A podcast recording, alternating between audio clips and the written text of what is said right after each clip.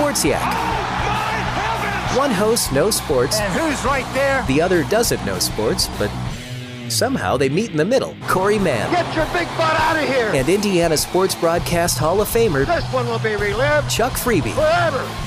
Do you like sports? Cause we like sports. Let's talk about sports. It's Sports Yak. Sports Yak. It's Sports Yak. At Sif Pop. We're your movie friends. And our friends really friends? If you don't know them, So grab a popcorn and head over to our row. so we can chat movies. Like friends do. There's always room. For more movie friends. So sit back, relax. and enjoy the show. Welcome. Welcome Welcome. to the writer's room. Hello and welcome to Sif Pop Writers Room. I'm your host, but not that Aaron, of course, and today I'm joined by Sif Pop writer Joe. Hey, how you guys doing? Joe, we um, write, Joe and I write for SifPop.com, writing movie reviews, best ever challenges, and other interesting movie-related articles. And by the way, lots of new people joining SifPop recently, uh, which which is fun because I mean I don't know if you've already felt it, but it makes the BECs a lot more competitive. Um, you know, as opposed to going up against ten people, you're pretty much guaranteed a spot on the top ten. But now there's like thirty people going for them, and like you got to get it like as soon as you can. Like uh, yeah, you gotta hop in that email as soon as as soon as it pops up. yeah, Alex Alex messaged me 40 minutes after it went out and he's like, "Dang, these guys these new guys work fast." And I look and like you're on the list and Chantal's already got some claimed analysis, Alice has something claimed. It's like it's all the old people too. Like but but yeah, you got to get on it quick. Um, but, it also makes it a lot more fun and I feel like we get a chance to write about more movies and publish more movies and hopefully that means, you know, we'll get all of the movie releases and you know, some smaller stuff that um that we can give more attention to. So uh, lots lots of exciting things. But uh, and we published our first video game review. Um, Alex did uh, Mass Effect: The Legendary Edition. Um, so that's exciting. Lots of lots of cool things happening at SifPop.com. Um, awesome. Great so- collection of games. I, look, it, I bought it, uh, pre-ordered it. Uh, haven't gotten around to it yet, and I've never played the originals. So um, Hope you enjoy it. I'm excited. Yeah. but um, yeah, so make sure you check out the website, sifpop.com to keep up with all that. And uh, on today's show, we're going to talk about a coming attraction. We're going to give our thoughts on two movies that are coming out. Um, these will be In the Heights and Hitman's Wife's Bodyguard. Uh, and then we'll talk about the SIF topic, uh, which is Spider Man films, because this was supposed to be right around the time that Venom Let There Be Carnage was supposed to release after the initial pushback. And then I think uh, I think COVID and maybe some post production stuff pushed it back to November. But that's not going to change our schedules. Uh, we'll explore the B plot, which I think was really fun. We're gonna we're gonna fantasy cast a live action Miles Morales Spider Man movie. I think that's going to be really fun. And uh, we'll wrap up with spin off, quick recommend or warn from each one of us. But first, let's get a chance to familiar ourselves familiarize ourselves with our writer again um, this week. And uh, Joe, um, I'm uh. I'm I'm curious to see how you'll do. We've, I've been doing a movie trivia game. I got this game for Christmas. And it's just a bunch of cards, and I'm just curious to see uh, see how you'll do. Um, I feel you know because you're on pretty regularly, so we've, I've got to ask you all the questions. Even if I know stuff, I just get nervous and I just forget. So this should be fun. All right, so I picked a, I picked a random card, uh, and I'm going to pick a question that I like from these um, because I realize there's several different genres, and I realize if I let you pick a genre, like they're just they're so easy um, sometimes. Um, I like this question. What's the name of the pub in Shaun of the Dead? The Winchester. The Winchester, correct. I don't even know I had to think about that. That- that's bad. It's See, fine. I it's told fine. you. I've seen it like a hundred times. Yeah, uh, uh, look, it, it, but it's also one of those on the spot things, and it's one of those, um, yeah, it, it's it's one of those, um, yeah, I put the pressure on, and it's one of those every hesitation somebody somebody at home listening is just screaming at you. Uh, what's the name of the lake that Jason drowns in in Friday the Thirteenth? Man, I'm the worst right now, and I know this too. I've never seen any of the movies, and, and uh, it, Uh, uh, it would have taken me a second, but Crystal Lake. Crystal Lake, you got it. I don't know why. See again, that is horrible. All right, I got one more for you. In what so city does Michael Mann's Heat take place? Ooh, that's actually a tough one. I have a multiple choice option if you would prefer. I want to say it's Chicago. Is that your final answer? Yeah, I'm just gonna go with it. It is Los Angeles, but Chicago Ah. is a very good guess. Um, you know, they're they're pretty similar, and honestly, who knows? It might have actually been shot in Chicago. It's one of those weird. It kind of looks like Chicago. I was like, this doesn't look like any LA I know. Well, But- and we'll, and we'll talk about movies that are supposed to take place elsewhere that are filmed in Chicago later. but yeah. Um, but hey, that you know, thanks for thanks for playing along. That was uh, uh, a little bit of fun, and uh, um, you know, two two for three, and uh, and a pretty good guess at the third one. That's a that's a pretty good pretty good record. So I'm pretty Uh, embarrassed by the Crystal Lake thing, but, but took me that long. But. Well, you got it though. You got it. It's all good. Um, so I have a I have a random question for you. Now I go to a movie website or I go to a website that just asks random movie questions, and I really try to avoid all of these um, like film or TV related questions because the idea is to pull from something random. But I came across this episode that I was like, look, this seems timely, and uh, and this gives a chance to talk about it. I mean, you were on TV uh, the first episode you were ever on a TV catch up, but um, thought it would be fun. Really divisive question right now uh, that I thought would be the the perfect way to transition us uh, through. Is is Friends a good TV show? I don't personally think so. I'm not a huge fan of it. Okay. Um, for multiple reasons. Like I don't I don't find any of the characters likable. I don't know if I'm supposed to. Um, I don't buy that they, they are able to live in the situation they're living in in the middle of New York. It's just not believable to me. Yep. Um, and, and I think there's just better sitcoms out there that have the same type of premise. Like I'm more of like it's uh, a Seinfeld person or it's always sunny where at least I know what the score is. Like they're terrible people and I'm enjoying them being terrible. But Sure. yeah, it's never been a fan of Friends. Not really my thing.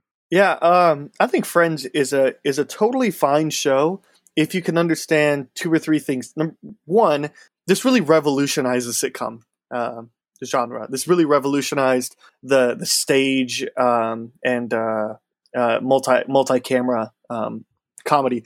Uh, without Friends, um, How I Met Your Mother is a completely different show, and um, Scrubs is a completely different show, and literally any show you could think of after 1995 is a completely different show.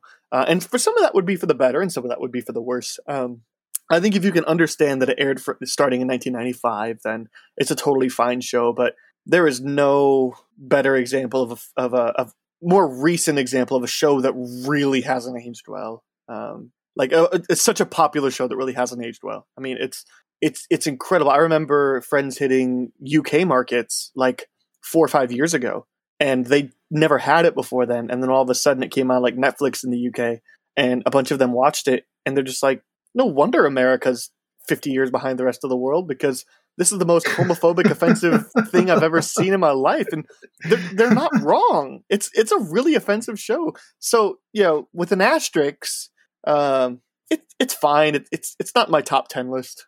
So Yeah, I, th- I think that's why Seinfeld and It's Always Sunny is so effective because it's supposed to push those buttons. You know what I mean? Like it, it has it has that mentality to do so. Like yeah, whereas like with Friends, you're just like you, you guys really didn't really think out some of the things you guys were kind of talking about or discussing. You know?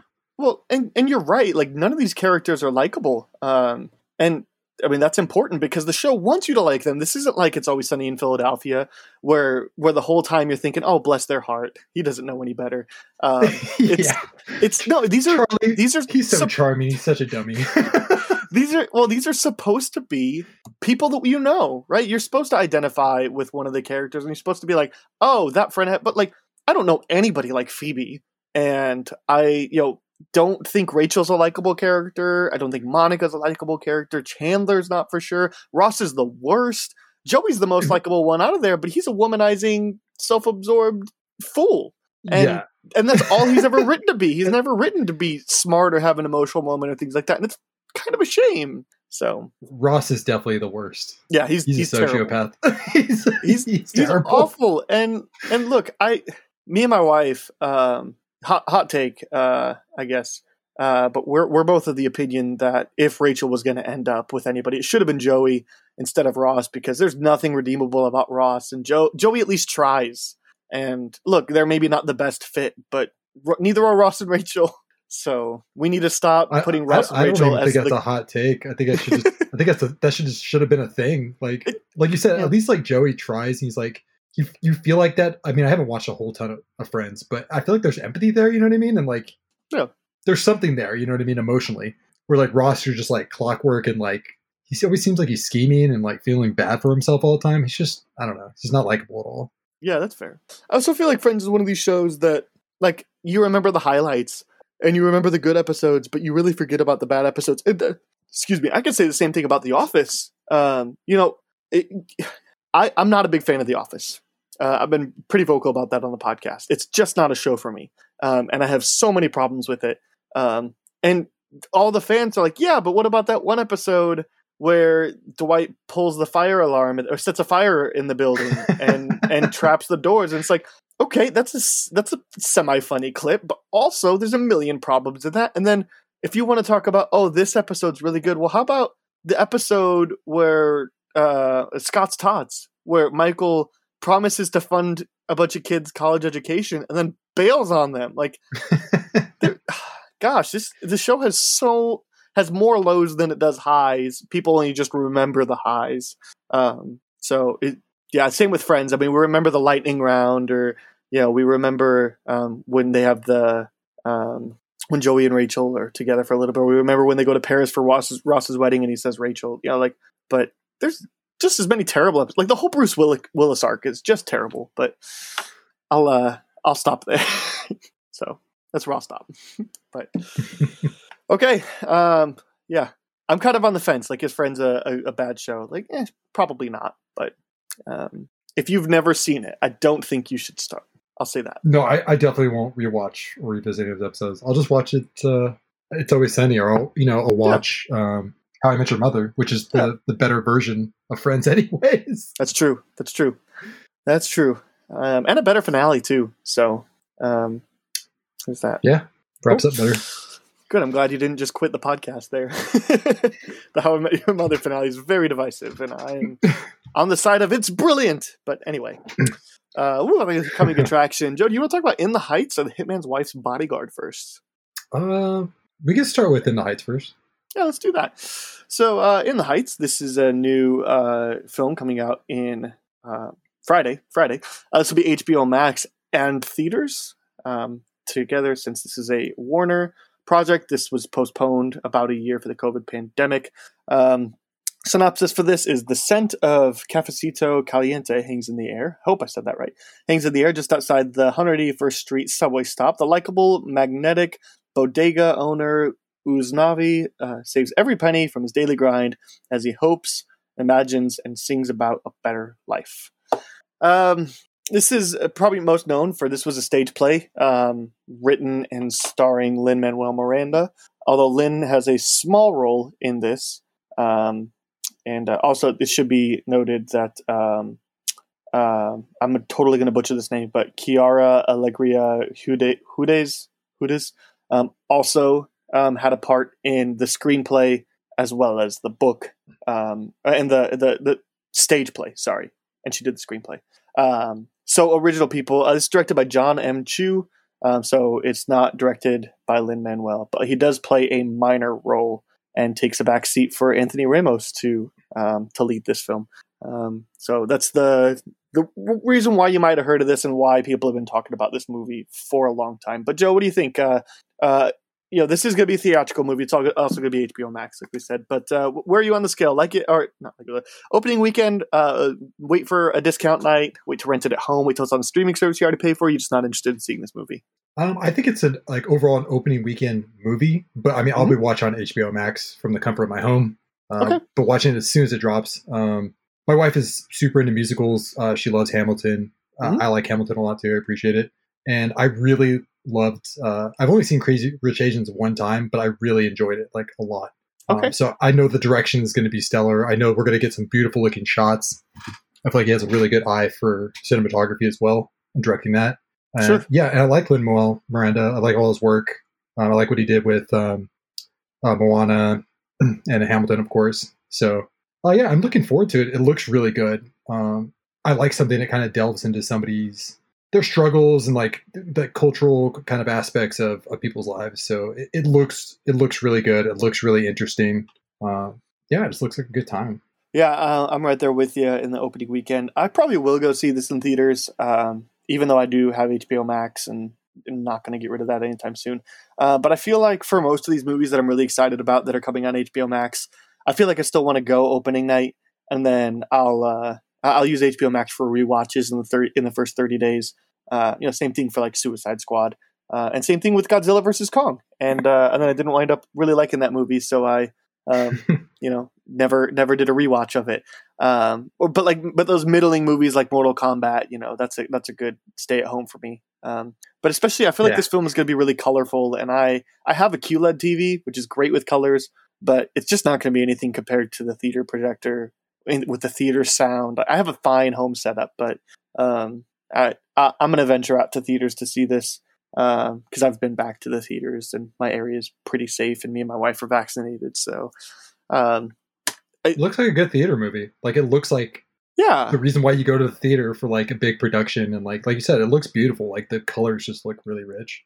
Yeah, and I haven't seen Crazy Rich Asians, um, but I know that it has a really good repu- reputation. And uh, uh, John M. Chu also, uh, you know, we can't forget directed the well, he directed a lot of stuff that you look at IMDb. It's just like you know the Justin Bieber Never Say Never movie and a bunch of stuff that just gets panned. But he also directed a film that I think is severely underrated, and that's GI Joe Retaliation. So I don't know, I don't know how that uh, how that translates to In the Heights, but um, yeah, I, I, think I think he's an interesting choice, and uh, obviously he's picked for the Crazy Rich Asians, but um, that that being the big part of his resume, and the fact that he was a was a music video director, which is why he got gigs like Justin Bieber Never Say Never and Step Yeah. Up 3D and all that. So uh, I think he's a great pick for director, and I'm happy that Lin Manuel's involved and Anthony Ramos being the star, the original um, Philip, and who which character was he in the first act of Hamilton? Um, he's he's one of the uh, he's one of the, one of Hamilton's friends.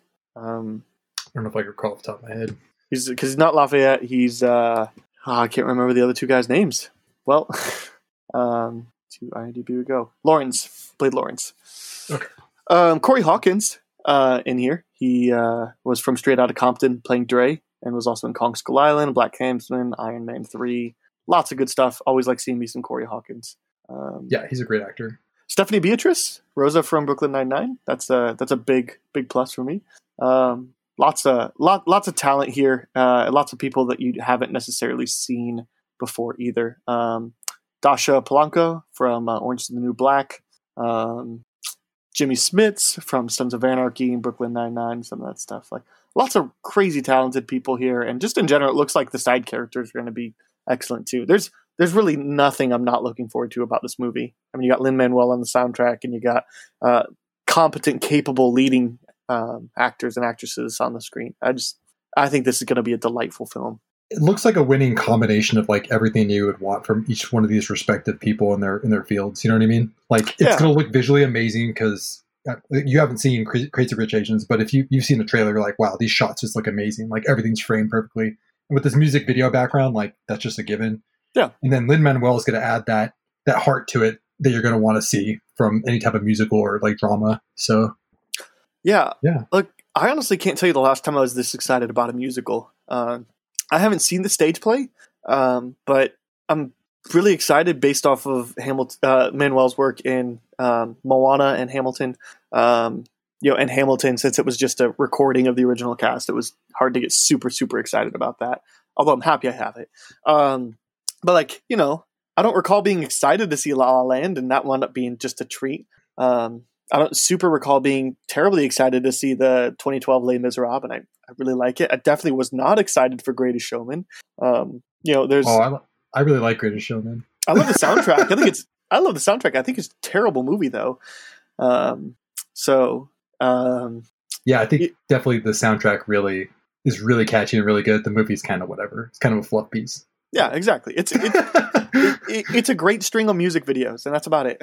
Um, so it's kind of um, the opposite way I feel about La La Land. Like I think La La Land's a great movie, but I just don't like the musical portions. well, but- which is interesting because Greatest Showman and La La Land are written by the same people. At it's least the weird. music. Yeah. um, who and those people also did Dear Evan Hansen, who's coming out with this. But like, I'm more excited about this than I am Dear Evan Hansen, um, partly because I think that uh, well, a this is new to me, uh, and I but I love Dear Evan Hansen, but also like Ben Platt is now like almost 30 playing a high schooler, like you know. Um, and I'm wondering how much are they going to make, you know, musical versus drama, and I hope they don't cut any songs. Eh, Anyway, lots of lots of things uh, going on with that. But I, I can't remember being this excited about a musical um, in a long time, like a long time. So um, that's. I've also gotten more into theater since I met my wife because my wife because she um, is a big. She grew up going to the theater, so um, getting lots of exposure to lots of different things. Um, I'm I'm super excited for this. I think it's going to pay off. I don't I don't see any way this movie isn't great. Yeah, I, I feel the same exact way.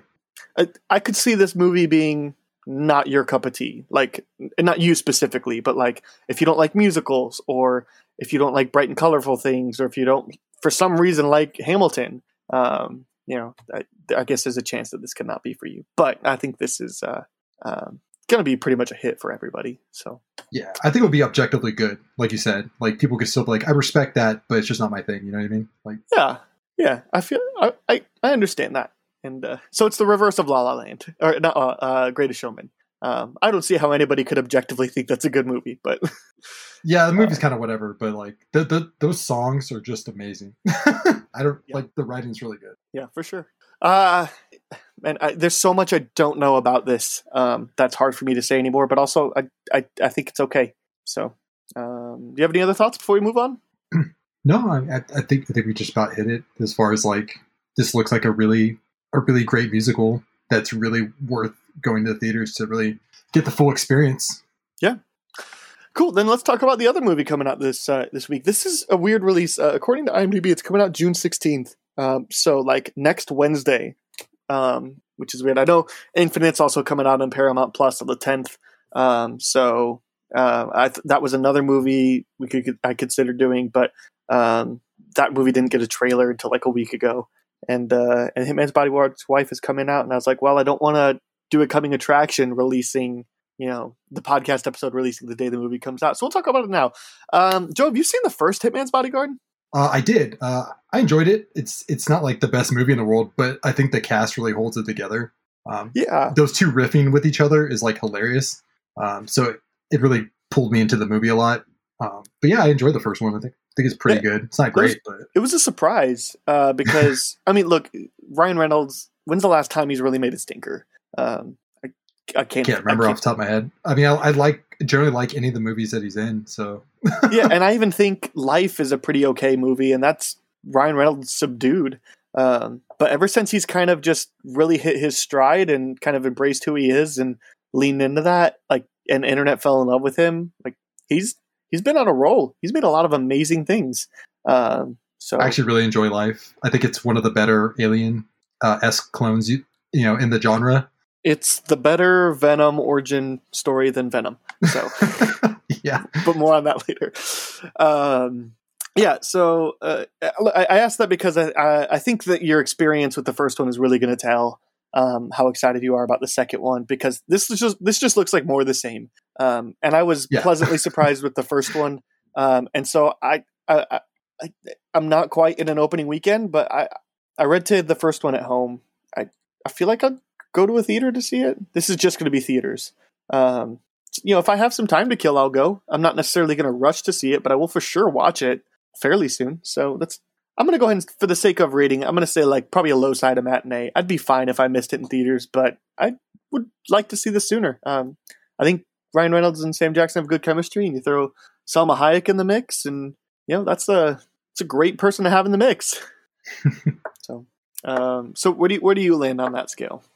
yeah, I had it at, at, rent at first, but the more I think about it, I I've only seen the movie, the first one, twice, but I enjoyed it both times I watched it. Um, so I, I, probably I'm in the same boat as you, like a low side of matinee. Like um, I, I, thought the premise originally was executed pretty well, and those two really kind of went tit for tat for each other. It was mm-hmm. pretty hilarious.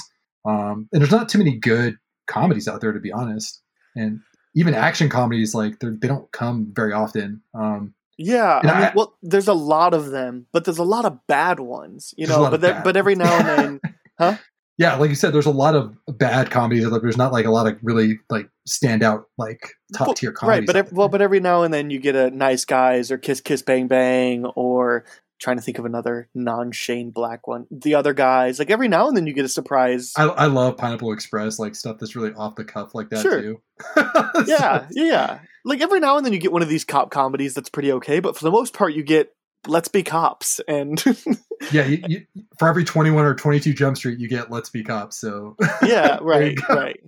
Yeah, I'd say for every one 22, 21 Jump Street you get six Let's Be Cops, but um, yeah, that's yeah. fair. Actually, that's more accurate. But but the you know the, the first Hitman's Bodyguard was a surprise, and you got the same people returning. Um, yeah, but like I said, you add Salma Hayek, and I don't remember if Morgan Freeman was in the first one, but he's here. And uh, Antonio Salma Hayek was in the first one. She had a small cameo role, and she was hilarious. I think it's that was her test bed to see how Yeah, how well she would jive with them, and she was great. Um, she I like how she was actually worse than Samuel Jackson's character as far as like being vulgar and being ridiculous. Like that's perfect. Yeah, yeah, and then uh, Antonio Banderas, who's just having a lot of fun in his career at this point. I know he was just nomina- nominated for an Oscar recently, uh, or at least his movie was. Uh, I can't remember if he was that. I think last year he was nominated for Pain and Glory. Um, so the 2020 Oscar, 2020 Oscar ceremony, he was nominated um, best supporting actor, best lead actor, one of two. I don't know, but but he's having a lot of fun. You know, he's taking roles like he has in Expendables three, or yeah, ever ever since Puss in Boots, man, he's just like having a Yeah. good time. And uh, and I'm nice here little for it. reunion too for him and Salma Hayek. Yeah, and like man, this looks like a Desperado perfect films. role for him. Yeah, I'm sure I- they intentionally did that on purpose too. You know, they like to do I- that in comedies. Where like these two people have worked together on this other film, and it's kind of the same genre, so let's like throw them together. I do love me some mariachi trilogy. So, um, yeah, and then uh, and and your boy Frank Grillo coming in here too. So I saw uh, that, and I was like, yeah. I was like, he fits just just perfectly in this. yeah, that's fair. And uh, yeah, like I said, same same people coming back. Um, my, my the only negative I could see is this just might be more of the same. And the Hitman's Bodyguards is a is a totally fine movie, but um, I don't know that I necessarily needed a sequel for it. But you know, if it if it winds up being good, I'll be happy that it's there. Yeah, I, I thought the action was actually really well shot in the first movie too. Like, I think it was Yeah. done, and the score was hilarious because it had that that '90s buddy cop feel, like on purpose, like the Yeah. saxophones, like the horns, like it's Oh, it- ridiculous. if the Hitman's Bodyguard came out in the '90s, we would be praising it as the best, you know, the second coming of Die Hard. But oh, um, of course. I mean, it's like it's like Lethal Weapon on steroids, pretty much. yeah, pretty much. But yeah, uh, I I actually haven't seen this. Um, it was one of the first few mov- uh, movies I rented on a 4K disc because I had just gotten an Xbox One X at the time, um, and I, I picked up that and I picked up um, Detroit the same day. I watched both of those. Those were those are good. Uh, very different movies, but v- both very good movies. And uh, um, yeah, I I just I, I- liked it so much. I eventually wound up buying it when it was on sale, and I I'm, it's the only time I've seen it. So I, I need to watch it. And I'll watch it with my wife so we can go see this movie together. I hope you watched them in reverse order, like watched Detroit first and then watched Hitman's Bodyguard. Detroit's really heavy. it really like I was like, uh, this is a good movie. I think I'm done watching. actually, actually, I'm pretty sure. No, I'm pretty sure I picked up the Hitman's Bodyguard and Gemini Man the same day because they were both 4K discs. Um, and then when I came Man. back, I I bought it a. It look if you have a 4K player, it's worth watching the 4K disc. If not, there's no reason. If you have neither of those, it's there's no reason to watch it. But it's it, but the 4K disc is 60 frames a second, so it's really smooth. It's really um, really unique to watch. Um, but I think as I was returning the movies, I bought a used copy of Detroit. I think that's my connection. Um, anyway, um, yeah, I, I I need to watch the first one again, and I, I think there's a good chance I'll go see this one too. So cool. Uh, any other thoughts? Are you ready to talk about Spider Man? Uh, I think I'm ready to talk about Spider Man. Um, yeah, I mean, I'll probably rewatch the first one, like you said, and then go watch because I remember it being funny and entertaining, and I like the action sequences. I, it was definitely memorable, but I can't remember like a single piece of dialogue or anything in particular, like a lot of jokes. But Yeah, I, I can't remember much about it too, which I think will make the first one rewatching a, a good. Yeah, it's always the best when you watch a comedy that you can't remember the jokes to. You know, like when you when you pick up like the other guys after you haven't seen it in five years, or yeah, you know, that's look. That's part of the reason why I love the Nice Guys so much is because every time you watch it, you pick up on a new joke, and uh, and and you always forget about it, and you're like, that's such a throwaway line. That's literally the funniest thing I've heard in ten years.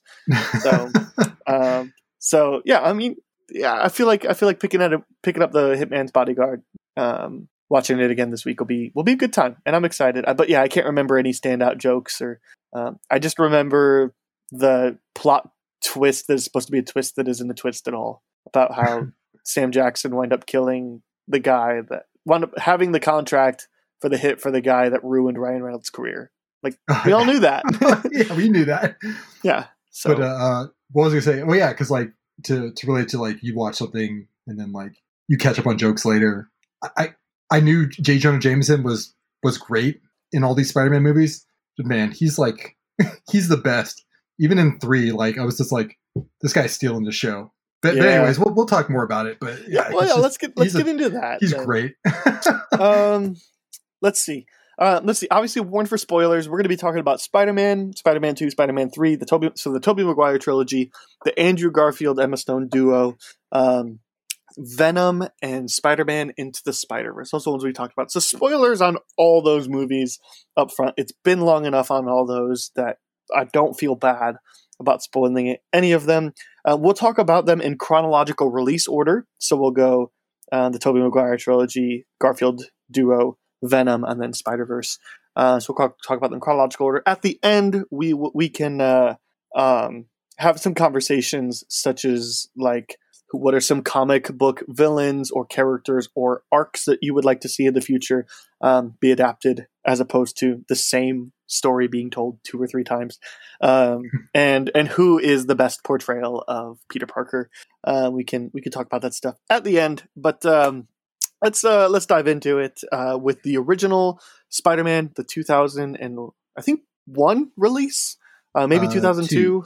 okay. I just I remember there being a promotional material where he was supposed to catch a helicopter between the twin towers, and then you can still find it on the internet, but because it's the internet. But Sony made made sure to to pull it down pretty quickly after the 9/11 attacks attacks happened, which like uh you know no no it was it was part of the there was a there was a poster that had that, but there was also the Mhm. original trailer um had a remember that sequence, had that Remember that original trailer too.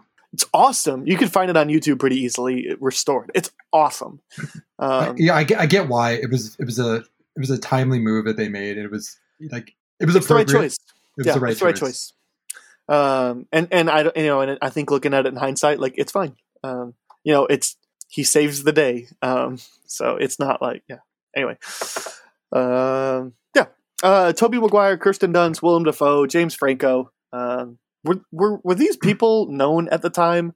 Like, I don't I don't know that Kirsten Dunst was, and I definitely don't think James Franco was. But like, was Tobey Maguire and obviously Willem Dafoe was was Toby Maguire a known person before this movie? Uh, I mean, I think he was like more or less a child actor, right? Like he was in a lot of kind know, of dude like looks uh, like he's thirty.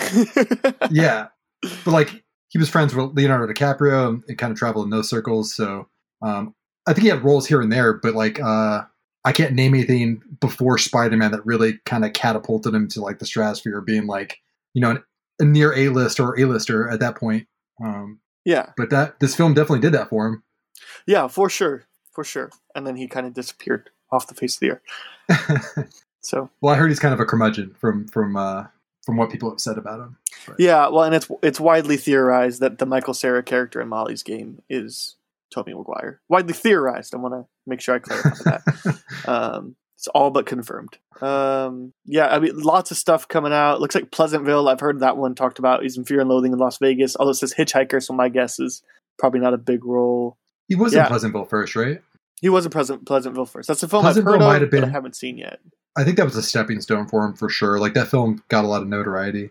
Well, and then he was cast as Spider Man, and I'm sure that was a marketing strategy to you know because then he gets Seabiscuit, which is a pretty Right. decently regarded movie, and then yeah, then it ju- his career just kind of goes places. Well, I guess not really. Um, I mean, he's he's the lead in the Great Gatsby movie, but that's you know 2007 to like a while afterwards. Um, and like that that's it. And you yeah, and then you got uh, the Good German, which was pretty under uh, over hyped. I guess I don't know, like, like whatever. People didn't really like it, but yeah. Now I'm looking back, like dude's not had a as good of a career as I thought. But anyway, um, uh, but yeah, uh, and jo- and uh, J.K. Simmons was uh, It's because we have Jake Gyllenhaal. We don't we don't really need Tobey Maguire. You got Jake Gyllenhaal. yeah, Jake Gyllenhaal's better at literally everything than. Uh, Yeah. so, uh, yeah. Um, what do you think about this movie? Do you like it, love it, hate it, dislike it, or think it's just okay? Uh, if you would ask me when I first saw it, I've been like, "This is the most amazing movie I've ever seen." Mhm. Uh, it kind of revolutionized the comic book movie as we see it today. Um, yeah, I mean, but- it was that one-two punch of X Men and Spider Man, but yeah, for sure. Um, right. it, it definitely like, had a big influence. had a huge influence. Um, but like nowadays, like recently watching it, I think I watched it like a year ago.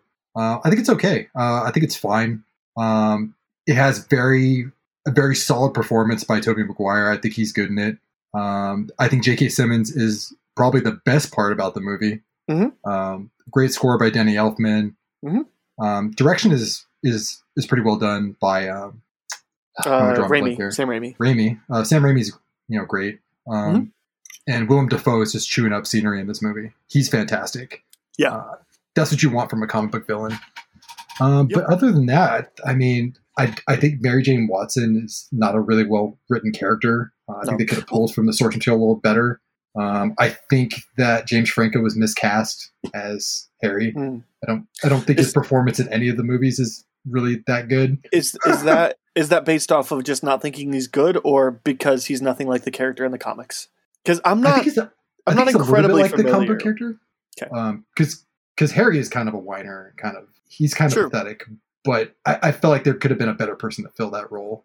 Sure. Uh, I mean, there's always better people that could fill the role, um, except for J.K. Simmons as J. Jonah Jameson. Yeah, he's perfect. He was so perfect they brought him back. yeah. Um, yeah. But yeah, but, uh, I mean, overall, uh, one of the things that really stands out to me is like I feel like they nailed the whole like uh, the reason for uh, Peter like trying to get money because he's trying to get a car, he's trying to you know impress Mary Mary Jane, mm-hmm. and he has this awesome sequence with none other than the Macho Man Randy Savage, which is my oh, favorite yeah. professional wrestler of all time. And that sequence really? okay. is worth admission alone. Like that that sequence is hilarious. It's well done. The fight's it, really cool looking. Where he plays Bonesaw. Bonesaw, yeah. yeah. Yeah, that's the thing that really stands out to me. Um, it's and also surprise Octavia Spencer playing Yeah. the admissions um, admissions person at the wrestling, or she was the person that got him signed hooked up with fighting. It's just like, oh, that's just you know an A list actor from twenty years ago. I just totally forgot about that. Yeah, she's in it. Uh, Elizabeth Banks is in it. Joe Yep. Manganiello, like these people. And Joe yeah, Joe Manganiello looks like he's big- forty five in this yeah, movie. he's the biggest high schooler I've ever seen in my life. Uh, it looks like he ate the original Flash Thompson. Like he, he looks he looks like he was teleported from now, and they just you know gave him a clean shave. yeah, basically, like gave him a haircut. But other than that, he looks, yeah, he looks grown. Like I don't know how else to say it, but it, it, it, I mean, to be fair, Peter looks like he's thirty, and he is thirty. Uh, Yeah, I mean, yeah, that's one of the things that this movie definitely got wrong. And look, when you're X Men, it doesn't matter what what age you cast people because it doesn't matter whether or not Wolverine is old or young or whatever. As you know, but Right. when Spider Man look, and, and they could have just as easily made Peter Parker a recent college grad, you know, a, to match more close in age, but they wanted to stick with the comics where he's a high schooler and like he just doesn't pass it. And it, people cared a lot less 20 years ago, but you can't not notice it. Um, and especially with the Joe Manganiello character. Yeah, he just is, uh, yeah, dude, dude looks like he's 45. And, uh, um, maybe he failed like ten years in a row. Like I don't know. Like maybe he just kept failing high school. I mean, look, the way they wrote that character, that wouldn't be, that wouldn't be, you know, the new Flash Thompson is smart, but yeah, with the way they wrote that original one, you know, he might have, he might have failed 10 times. but, I'm uh, a big fan of the recap, like the way they they kind of like changed the role in uh, the, the new Spider-Man movies. Like I think that's a, Yeah, it's a lot of fun. a good cast. Yeah, yeah, he like psychologically messes with Peter instead of being physically intimidating, which is cool. Yeah, yeah. Uh, I I think I'm going to land right right with you as well too. Uh, if you had asked me when it came out, I said I love this movie. Uh, when it came out, I was seven. Um, and I look, I think this is a totally fine kids movie if you know, presuming that the kid can handle intense action sequences. Um, which I didn't really have a filter growing up. Um, so uh, I watched what I wanted, and uh, and, and so like with that caveat, um, but I think this movie's perfect for like the younger you get um, with being able to stand the violence, the better this movie is because you don't think about um, lots of you know lots of the other things. Like when I was seven years old, I didn't notice that Tobey Maguire looked like a thirty year old because my older siblings in high school looked like 30 year olds. So, um, you know, you don't notice that kind of stuff, or you don't notice the, the truly terrible CGI in this movie. Um, and you don't, yeah, you don't notice how Willem Dafoe is great in chewing it up in the role, but really feels like he's in a different movie. Um, it, it's almost like he thought, oh, we're going for a vibe like Batman Forever, and then shows up on set and it's like, not quite. Okay, well, I've already planned for Batman Forever, so I want to do that. Um, yo, uh, I love the I love the the uniforms. Uh, there's lots to love about this movie, but yeah, I'm I'm with you. I'm on the high side of this movie's just okay. Um, it has not aged terribly well, um, and it there's nothing necessarily like awful about this movie. Um, but there's this is a perfect example of the first week of every month when we do the nostalgia ones. Um, because this is a movie that I have so much nostalgia for and will continue to watch. But I picked up the three pack of the original trilogy on Blu ray and I wound up selling it because I'm like, I don't see myself watching these very often. And I already have like own them digitally. So it's like, if I really want to watch them, I can. Um, but like not often enough. And they're just taking up too much space on my shelf because um, they just don't hold up as well. So um, totally agree with you about Chris, Kirsten Dunst. Um, her character is literally just oh Mary Jane Mary Jane gets in trouble or Mary Jane does cute normal girl something and that's it. Um, and Kirsten Dunst is totally fine in the role, but the way her character is written, not just in this movie but in the whole trilogy, is um, it's insufferable. It's it's one dimensional. Uh, yeah. Again, Kirsten Dunst is fine. Um, I think she's ideal, like Mary Jane, like looking the part. Um, but uh, but yeah, uh, her her she's written as such a one dimensional character. You're right. It's in, it's insufferable. Um, yeah, it's just frustrating because like they could have done so much, and they just you know n- nowadays you know they they write female characters far better. There's more dimension to them.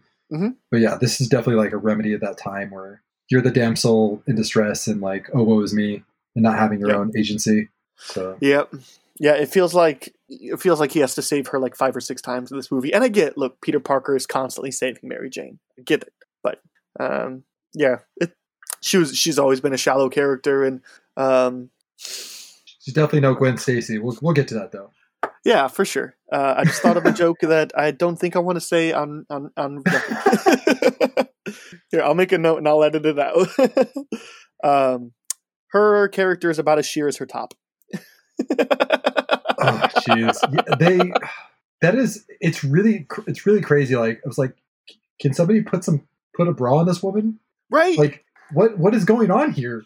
You know, I'm gonna keep that in. I'm okay with it because no, we should it, talk no, about it, it. No, it's it's yeah, it's it's not our problem. It's their. Why would they put that in the movie? Like they're they're honestly just trying to you know, to put butts in seats any way they can. But yeah, I, it, it doesn't do any service to the character. Like it does no, it, great disservice to her character overall. Like yeah, yeah, um, yeah. That's a it's a really distracting scene, um, and like for what should be a fairly tender scene, um, and it just comes off as sleazy. I, I, I don't want to call Sam Raimi sleazy or um, Tobey Maguire, Kirsten Dunst sleazy or anything like that necessarily by this choice. It just hasn't aged well. That's all it is. In 2021 eyes, it looks sleazy. Um, yeah. So it comes off bad. Yeah, it's just so it's just kind of like Friends. Like I'm not going to fault them. It just didn't age well. And yeah. look, 20 years from now, the rest of these movies won't have aged well either. Um, probably, right? Um, we'll see. Um, so yeah, um, I, I, don't mind James Franco. Uh, I think his performance is the best here out of any of the three movies. Um, so um, I, am just not familiar with the comics very much or the original cartoons. So I don't I don't really know. My my whole Spider-Man experience is through the movies and the video games from like uh, the non-movie tie-in video games, so Shattered Dimensions and Spider-Man PS4. Um, I haven't played Miles Morales because I don't have a PS PlayStation. Um, uh, like that's that's my experiences, the games and um, the the movies. So, um, and I watched probably a season of Spectacular Spider-Man. So, um, so that's what I've got to work on here. So I think I think he's fine. Um, certainly could have cast worse, and his his role just gets written worse as we go on. But um, yeah, it, it just could, it could be a product of the, of the writing choices down the line and like where his character leads to. That that that leads me to that conclusion as well. That when I think about it, yeah, the writing sometimes just all over the place. Um, yeah, yeah, for sure, for sure. Um, yeah, I, I, if movie's a little long, um, it's a little complicated sometimes um, for for what it's trying to actually do. Like I feel like this is a simple story that tries to take a complex route to get there. Um, I'm going to mention the bad CGI again because I have to. Um, that shot where he uses the, the, the Green Goblin uses the ball to turn everybody into skeletons is it's so bad. It, it, you look, I get this is 2002, but this movie had Was- a big budget. It wasn't good in 2002 either. Like, No, I remember being wasn't, a kid right. or a teenager would be like, "What is that?" Look, I'm just saying, if Jurassic Park could pull off what it did almost 10 years earlier, certainly, well, I guess like five years earlier, certainly. But still, Um, that, that movie still better. holds up though. Like, Spider- Jurassic Park is one of the best Yeah. looking movies I've ever seen, still. Um, so, yeah. Um, they don't have any excuses. Uh, Yeah, they, d- they don't. Other than they must have just spent too much money elsewhere, which then then then substitute your C- your bad CGI for practical effects. How about that? Um, I think uh, I think we would do a great disservice to this film if we didn't mention the great Chad Kroeger and uh, his uh, his epic song. oh, song was man. played everywhere. Yeah, like I can't fault him, man. I look and all right, let's let's tear the band-aid off. I think Nickelback has some okay songs. Um, you know, like sure, I understand why people think they're crap, and a lot of their songs are. Um, and but like especially some of the early stuff, like you know, look. Let's also remember that Daredevil released within a year of this and used you know that Evanescence song um, as a big part of that movie. And look, that's all. That's a great song, but Evanescence has done nothing aside from two songs. Um, so some of their stuff is just as cringeworthy as Nickelback. But anyway, um, yeah, I like. I, I kind of like that song. It's okay. So It, it, I think it fit the movie. It, it did yeah, it- a product of its time. that's Yeah. that's the definition of this movie. Um, and and the Uncle Ben stuff is really good here. Um, it doesn't I, feel I love rushed. Uncle Ben. That that's actually on my positives. I actually really like Uncle Ben. it doesn't feel rushed doesn't feel forced um you know and it doesn't feel uh like it feels totally perfect until spider-man 3 comes along and ruins everything uh but yeah. yeah so but uh i think i think that's totally fine the wrestling stuff is really cool of course uh bruce campbell cameo is cool um oh yeah, that's excellent. yeah and look we we got to talk about this too um how do you feel about spider-man being able to shoot webs from his veins as opposed Uh, to organic shooters? webbing. Um, I'm not a fan of it because like that's part of the dilemma of Spider-Man. Like he only carries X amount of cartridges with him, and that's like a big thing in the the cartoon in the Yeah. comics. Sometimes he runs out of webbing, and it's like he's got to think on the fly, combat wise. Like, what do I do to combat you know combat this? Well and it's Uh, just weird And it's gross and weird too. Like, and it makes no biological sense, No. right? Like, which sure, half of comic book movies make no biological sense. We'll get there when we talk about Sandman. Um, um, but yeah, it's it's it's weird. I wish um, I wish they would have done cartridges instead. Um, Plus, it makes fit. Peter more intelligent too. That he actually constructed this thing that's nearly indestructible. You know what I mean? Like it shows Sure. more of the science aspects of and the intelligence that Peter has. To exclude Yeah. that was just weird to me. Like, Yeah. Look, and I, I feel like this movie also kind of dug itself some holes because they by giving him that they had to work it into Spider-Man 2 where he just loses his ability whereas opposed to like you know in the in the Amazing Spider-Man Spider-Man um the Tom Holland versions um like we, because he has the shooters like if the shooters get destroyed in combat or are malfunctioning like or you know have gotten taken away from him like he has to be big deal. creative and think on the fly they had to write it into Spider-Man 2 like oh um what if his abilities just stop because he's stressed out and and then in 3 it's like what if he just stops because he's emo now like i feel like he kind they kind of they kind of set themselves up poorly for the sequels by having them be non-shooters but um yeah, Yeah. I, I i don't think this movie's aged well at all um um J. Jonah Sam- Jameson's the standout for sure. Um, the wrestling, the wrestling match is fun. yeah, like those are the things I remember because like when I was watching it or when I was rewatching too, I was like J. Jonah Jameson. I was like laughing out loud the entire time. I couldn't remember. Yeah, all his material was so good. He's perfect. He he is the definition of like feels like he was ripped right off the comic book page. And I don't know, you know, sometimes it just works out that way, right? Uh, we want to talk about two. Yeah, let's go ahead and talk about two. All right, I'm gonna get some flack for this. Uh, I like this movie. I I understand a lot of people consider this to be the best Spider-Man movie and maybe the best comic book movie of all time. Um, I think it's severely overrated. I I don't get the hype for it. Uh, I'm exactly in the same boat with you. I think it's! Supremely I'm overrated. alone. I like it. I I think it has some really terrific scenes. Um, like the raindrops fall on my head. Yeah. Still hits. Still Yeah. works. It's emotional. It's melancholy, but like happy at the same time. It's a weird Uh-huh. scene, but it's really well done. Uh-huh. But like for every one of those, you just get like uh, like robbing a bank and like yeah, the, in bank the bank day. sequence this the bank sequence is really bad.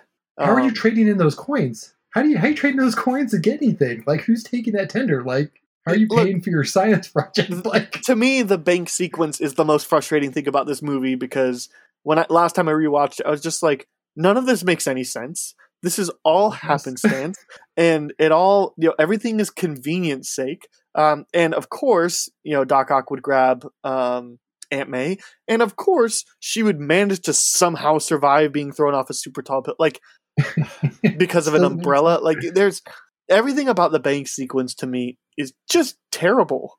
Um, so um, I- it, it, I also think you can nitpick a lot about this movie if you really want to. I'm not going to because that's not my job. But um, but there's so much you can nitpick. Like like a great example is Doc Ock's wife gets killed by tons of glass like Right. tearing through her body. But then when you see her body being transported into a paramedic truck, she just looks blue, like not cut up and bloody like you would, you know, like it should be. And this this movie's riddled with continuity errors and thing, and things like that. And it this movie is definitely way too long. Um, I think I think the It's reason really people long. consider this a great co- uh, great comic book movie is because Alfred Molina is incredible as Doc Doc Ock. He's for He's- sure the bright spot of this movie. him and J. Jonah Jameson like the two best parts of this movie. Uh, Yeah. he's excellent as as Doc Ock. Like I can't I can't say anything bad about his performance. Um, and I love the sequence when they're in the operating room. I was like, this is classic Sam Raimi right here. Like this Mhm. is like Evil Dead level type of stuff, but like in a Spider-Man movie, and it works really well. It's It horrifying. does. Even today, I was like, like uh, my wife pointed out, she's like, "There's no way to be able to claw on the ground like that." Be able to, on. I was like, I don't care. It just looks amazing. Like it looks horrifying. Like it Yeah. looks. It's it's it's really well done. Yeah, and like he's sympathetic, you understand, but you also like you're able to like it, it, this has the end all be all get out of jail free card where we the character's redeemed because there was something that was taking over his mind and he he, he wasn't actually responsible for his actions. And like, sure, I guess. Um, I, I think this movie has a great villain and the you know even though the bank scene is just terrible um, and of course the spider-man stopping a moving train and peter's constipation face um, you know is is iconic um, I love the whole train sequence scene. I, I think Yeah. I think that I think the action. I think it's what really grabs people. The action in this is really well shot. Like it looks cool. Um, some of the CGI is still spotty, yeah but it looks cool though. It's but fun. significant step up in uh yeah, in- in the value. quality. Yeah. yeah um but you you have uh um mary jane still being flat one dimensional you have harry Yep. um Harry's worse in this movie. yeah um I, hate when he I like think- whine. Remember he whines like a little kid and pumps his arms. This is my money. What are you doing? Shut it down. I'm like, Yeah. he sounds like a five year old kid. he's he's written worse and i think because he's written worse i think franco's performance is worse um yeah and i again i think he wrote himself into they wrote themselves into a corner by saying since his web since there's we have to have conflict. Spider-man can't be doing spider-man stuff so how do we do that? Let's just say he's stressed out and so we're going to do the the thing. Also the mary jane dating another guy and then gonna you know marry that other guy and peter now re-stumbling upon like she again just a flat straight stereotype for her all the way through. Kristen dunst is still fine in the role. Um, she's not the problem. The, the, screenplay doesn't is the any, problem. doesn't yeah. do any service at all.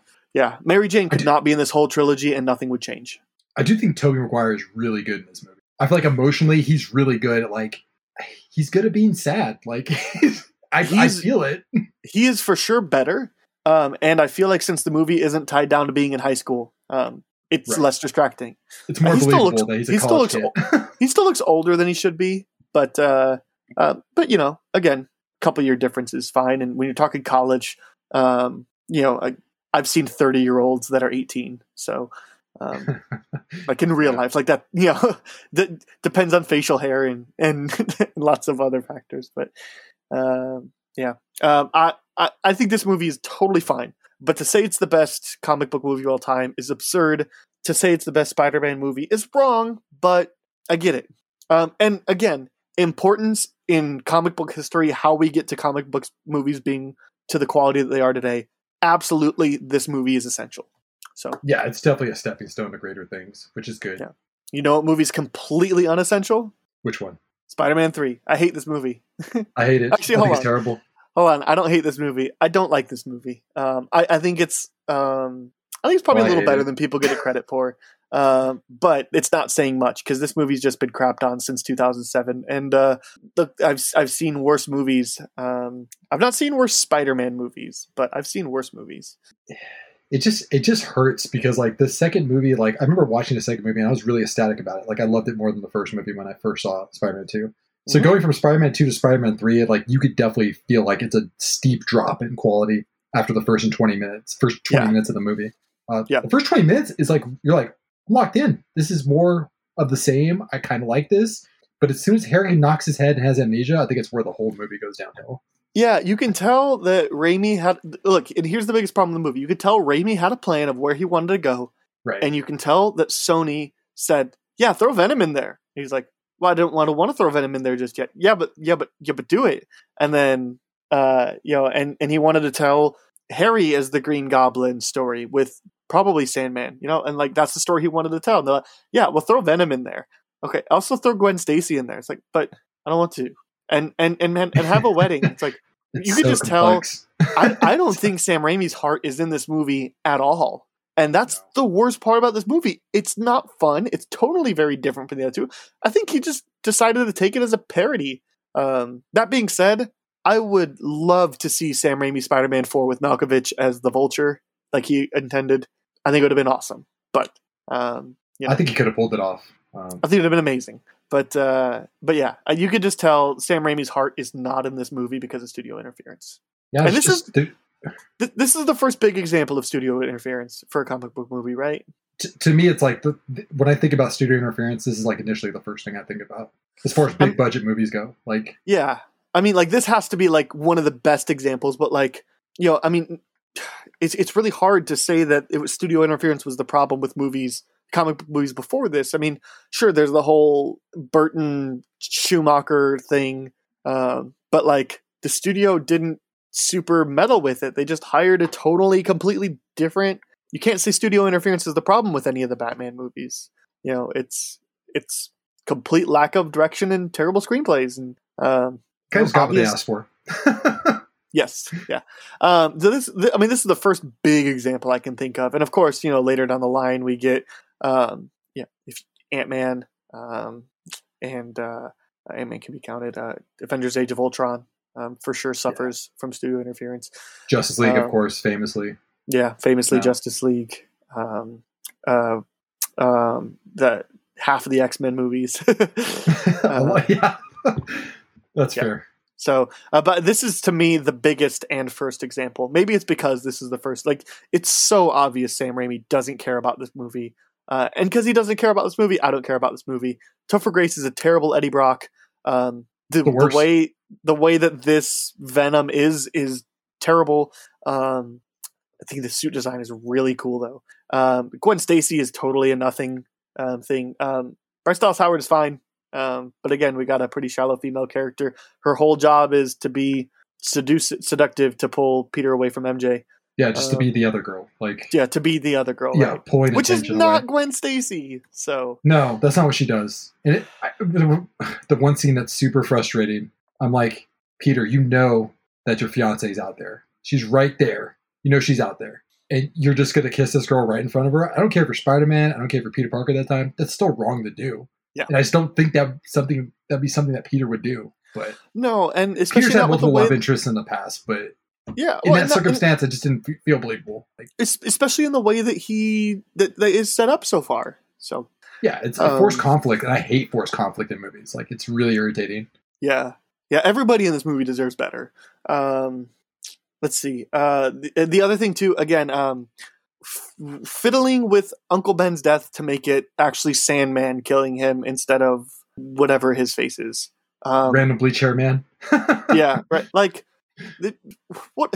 Leave the past alone. Like, we were all happy with Ben's story. You've ruined it. Um, you know, or gosh, yeah, Mm, and yet the amnesia stuff is always the it's it's the most conveniently timed because like they get in the fight and then he conveniently remembers just right after his dad dies. and it's just Yeah. like, and then of co- all of a sudden it's going to happen, of course, with the big Venom climax fight. You know, there's there's not much to like about this movie, but I think it is better than people say because people say this is one of the worst movies of all time and one of the worst comic book movies of all time. It's like, look, this ain't my opinion. This ain't Batman Returns bad. I think Batman Returns is atrocious. This ain't Batman Uh. and Robin bad.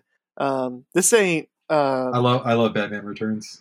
it's not a good Batman movie, but it's a good. I think it's a solid movie. Uh, this isn't, uh, you know, we're going to talk about it at some point, and I'm talking solely out of reputation here, but this isn't Superman 4 bad. Um, Oh, definitely not. you know, um, uh, uh, again, based off of reputation here, but this isn't the Michael B. Jordan Fantastic Four movie bad, you know, so Yeah, it's close. it- it's, It's not good at all. It's not. I'm just not in the hate it camp. I'm in the dislike it camp. Uh, Yeah, I pretty firm in the hate it. disliked it. Yeah. Like the the hairy stuff with the amnesia, the horrible montages with Peter Mhm. being emo Spider Man, which is really Yeah, but we do get that gif of him, you know, walking down the street and snapping his fingers. It is true, and I, I love the way. I mean, we're going to talk about it later. But the way they parried it in uh, Spider Verse is great. Um, Yeah. So it kind of makes up for that, but I, I just th- that's just not how the symbiote took over and made Peter adjust in the comic books. He was just more of a jerk. Like he was overbearing. He was a bully, and to me, that's more indicative of what that would do to you. Look what it did to Eddie Brock. You know what I mean? Just made him worse. You know, not Man, like a, are- a goofy guy get- dancing around. When are we going to get a truly amazing Venom movie? Uh, I wouldn't hold your breath. I'm just. All right, hold on. Let, let me ask this question first. Again, as somebody who's pretty unfamiliar with the comics, is Venom a hard character to adapt, I don't think so. Not at all. or, He's or it's just or it's just they're getting the sympathetic wrong people to, Uh, with with studio meddling? they, they rewrite his origin. Like he's a really sympathetic character. You really feel bad for Eddie Brock. He's in a bad spot in life. Like he can't get the jobs that he wants to. He's suffering from depression. In the battle depression, he's lifting weights. You know what I mean? Building himself up physically. Like you just kind of feel bad for this guy. He just, has a bad time in life, and like Peter just happens to be in his way in some capacity as far as like being a photographer. Uh, Yeah. it's kind of like victim of circumstance, and like he like wants to kill himself, and like the, the symbiote gets like drawn to him. It, it's kind of similar to the way the bell tolls in the uh, in the actual film, but Yeah. he's just a better character. He's just more fleshed out, and like I just don't like the way they rewrote him in either versions of the live action adaptations. Yeah, look, and, and we'll get there, but like they've had they've had two shots at Venom, and both time have been just bad. bad. Yeah. But like he's great in uh look the best the best Spider-Man content um out there. Period. Uh, that's not a comic. Is uh is the PS4 game. It's it's incredible. Um, and the characters are done well, and it's fun. It's exciting. All that. It's just there's gosh, it can't be that hard to adapt Venom, right? It, it's not. It's very simple. Um, yeah, and look, we barely touched on Sandman. Um, this is it, it's all ridiculous, uh, and it's all silly, and it's all stupid, and he's not threatening in this movie at all. Um, so, um, yeah, I don't know. Most of this movie is just complete garbage. Um, but again, I it, I wouldn't, you know, I don't hate popping it on once every ten years, especially if you're watching it. Like if you're watching the first two, like sure, go ahead and watch the third one. But also, like the first one's definitely not as good as you remember it, and the second one's a totally serviceable movie. Ready? Yeah, third, uh, third one, like uh, I need some whiskey. I need a couple of beers. Yeah, yeah. Cheers. So yeah, it's like I said, I I personally hate it for what it kind of did to Spider-Man during that time. Uh, but well, and you are far Whatever. from I just- alone. so I just won't. I just won't watch it. It's, it's fine. It's I'll quit dwelling on it. um. All right. Well, let's talk about a different Spider-Man. We're finally done with Tobey Maguire. Let's talk about Andrew Garfield uh, and the Amazing Spider-Man. Joe, I love this movie. You're going to be disappointed then how I feel about it. Uh, I dislike it. I don't hate it. Okay. Uh, I don't like all the stuff they add with uh, Peter's parents. Um, I mean, they do have portions of the comic book where you find out later that his parents were part of Shield, and you know they have a Yeah. bigger role. Um, so that doesn't really work for me. I think it convolutes the story where it doesn't need to. Like, it makes it overly complicated for no reason. Uh, I all right. Uh, uh, uh, first of all, I, I'm on the low side. I loved it. I'm not like firmly. You're not going to disappoint me by saying you don't like it. I know plenty of people that don't. Um, but I do think this Amazing Spider-Man is the better movies than the original Raimi trilogy. Um, even you know, even I'll take Amazing Spider-Man one and two over the original Spider-Man one, Spider-Man two. Um, which we'll get to I- Amazing Spider-Man two. I definitely think there's an argument to be had there because I feel like the performances in, in these movies are far better. Whereas like the problem with the movies is the script. The scripts are like Yeah. Um, as far as the whole like uh, Peter's parents thing, um, I don't think it's a problem until the second movie. Um, I think it's it's kind of only hinted at and just touched at, and and it's it's it, there's enough mystery there. You know, there's something going on, but you don't really know what. I, I think it's interesting and a layer of intrigue, and they kind of rush the Ben storyline, but like they knew if they would have spent as much time with the Uncle Ben storyline as they did in the Raimi version, like they were already copying so much about it because it's essential for Peter Parker's character for the Uncle Ben death, um, and it's essential uh, for um, for the whole Spider-Man being bitten thing. Um, you know, and it, it how you don't make a Spider-Man origin movie with Craven. That would be hard. That would be really difficult. And like Green Lizard is different enough, but because they're like, oh, it's a green villain, it's the same villain, it's, and because he works for Oscorp, it's, sleepers. So it's like kind of not not really like there's enough difference that I'm that I'm willing to uh, um, to say that. Um, I love I love the suit. I think the Amazing Spider-Man suit is better than Maguire suit, but again, I love Maguire suit. And in general, I love Andrew Garfield uh, and I love Emma Stone. I think both of them are perfect in the role. Yeah, I totally agree. Actually, that's like the one constant that I have for these movies. I think that Andrew Garfield and Emma Stone are excellent. Like their their chemistry is like, I mean, of course they dated like you know during filming or like yeah or after, but they had natural chemistry. Like it, I was like, boom, like it was, think, it was like magnetic, magnetic from like the first time you see those two characters interact. Like it's perfect. Yeah, I could be wrong, but I think they started dating either right before or during the Amazing Spider-Man, and then we're dating through the second and for a hot second after that. I feel like it really shows. Like there's a lot it of emotional resonance between those two. It's so much that it almost kind of broke my heart when I found out that they weren't together anymore. And look, I'm sure they have great reasons for that. And you know, Emma Stone's like on the tippy top of my bucket list for celebrity crushes. But it's like, yeah, so, so it's like even I'm mad that they're not together in real life, you know? um anyway. Yeah, uh, I, I, love I love Andrew Garfield as a performer. Like I love Hacksaw Ridge. Um I yeah. think he's terrific in the movie. Like I was like, mm-hmm his accent's a little extra. And then when I when you watch the end of that movie and you see the actual the actual individual, you're like, oh man, he's so good in this role. That's perfect. Yeah, uh, yeah, because yeah, because the actual person of Desmond Doss ha- talks like that actually. Yeah, um, and I was like, you yeah. captured Desmond Doss so well. Like it was. He's he's great in that movie. He's great in Social Silence. Network. Silence. Social Network. He's terrific. I didn't love Silence, but I loved him in it. Yeah, I love that's it. fair. It's just a little long. Uh, it's a long movie. Uh, it's a lot long, but yeah, uh, it's it's it's got a lot of technical achievements and the acting being part of that. Oh, yeah. um, him and Adam Driver are excellent in that movie. To, sorry to digress, but like I, just, yeah, yeah, yeah. I want to talk a little bit about Andrew Garfield and Emma Stone is like no slouch either. Like she's terrific in every everything she's in. Like yeah, I, I honestly don't know that I've ever seen a time where I'm just like I, I didn't really like her very much. I haven't seen her whole filmography, of course, but man, when your filmography is Zombieland and Easy A and you know The Amazing Spider-Man and La La Land, Superbad, and you're still memorable in that movie, and you're barely in it. well, yeah, and like, yeah, I think Superbad was my Superbad was my first exposure to her. Um, yeah, me too. Because I think that's where everybody got exposed to her, and then I fell in love with her, and then Zombieland. You know, that combo back to back is like that's my dream girl right there. Um, besides my wife, she's but, so good in Zombieland. Yeah, she's really good. Yeah. Um, yeah. So the, um, the, the only complaint you could make, well, two complaints about them. Uh, they're still a little older than high schooler, but they they look college age because um, they are college age, uh, but they're still they look more schoolers. youthful though. You know what I mean? They like do. significantly yeah. more. They're pretty people, so it, it's it helps a lot. You know, they're very they're very attractive people. Um, yeah, but but like they didn't look like 30 year olds going to high school they looked like no. college age people going to high school and they didn't look like joe Manganiello with the shave yeah yeah and they also like didn't necessarily um they didn't necessarily feel um uh like uh um necessarily nerdy uh more like geeky or hipstery uh for the andrew garfield um i buy it a little bit less that he would be able to develop all the tech uh, but um, I, I get they had to make him different um, from the Tobey Maguire version, and I remember that being everybody's biggest complaint was this was the same movie. And I'm like, there's enough different. And there's enough different. I, I think my problem with Peter is he's he's too cool. I put that in my notes. He's too cool and attractive yeah. for me to believe that he's Peter Parker. He's a fantastic Spider-Man. He's got the quips yeah. now. His quips are the best. Like, oh no, no, the smallest knife. You know that that's funny. Like that cracks me up. Well, and that's what when we get when we get to talking about who's the best Spider-Man. Um, this this is my favorite Spider-Man.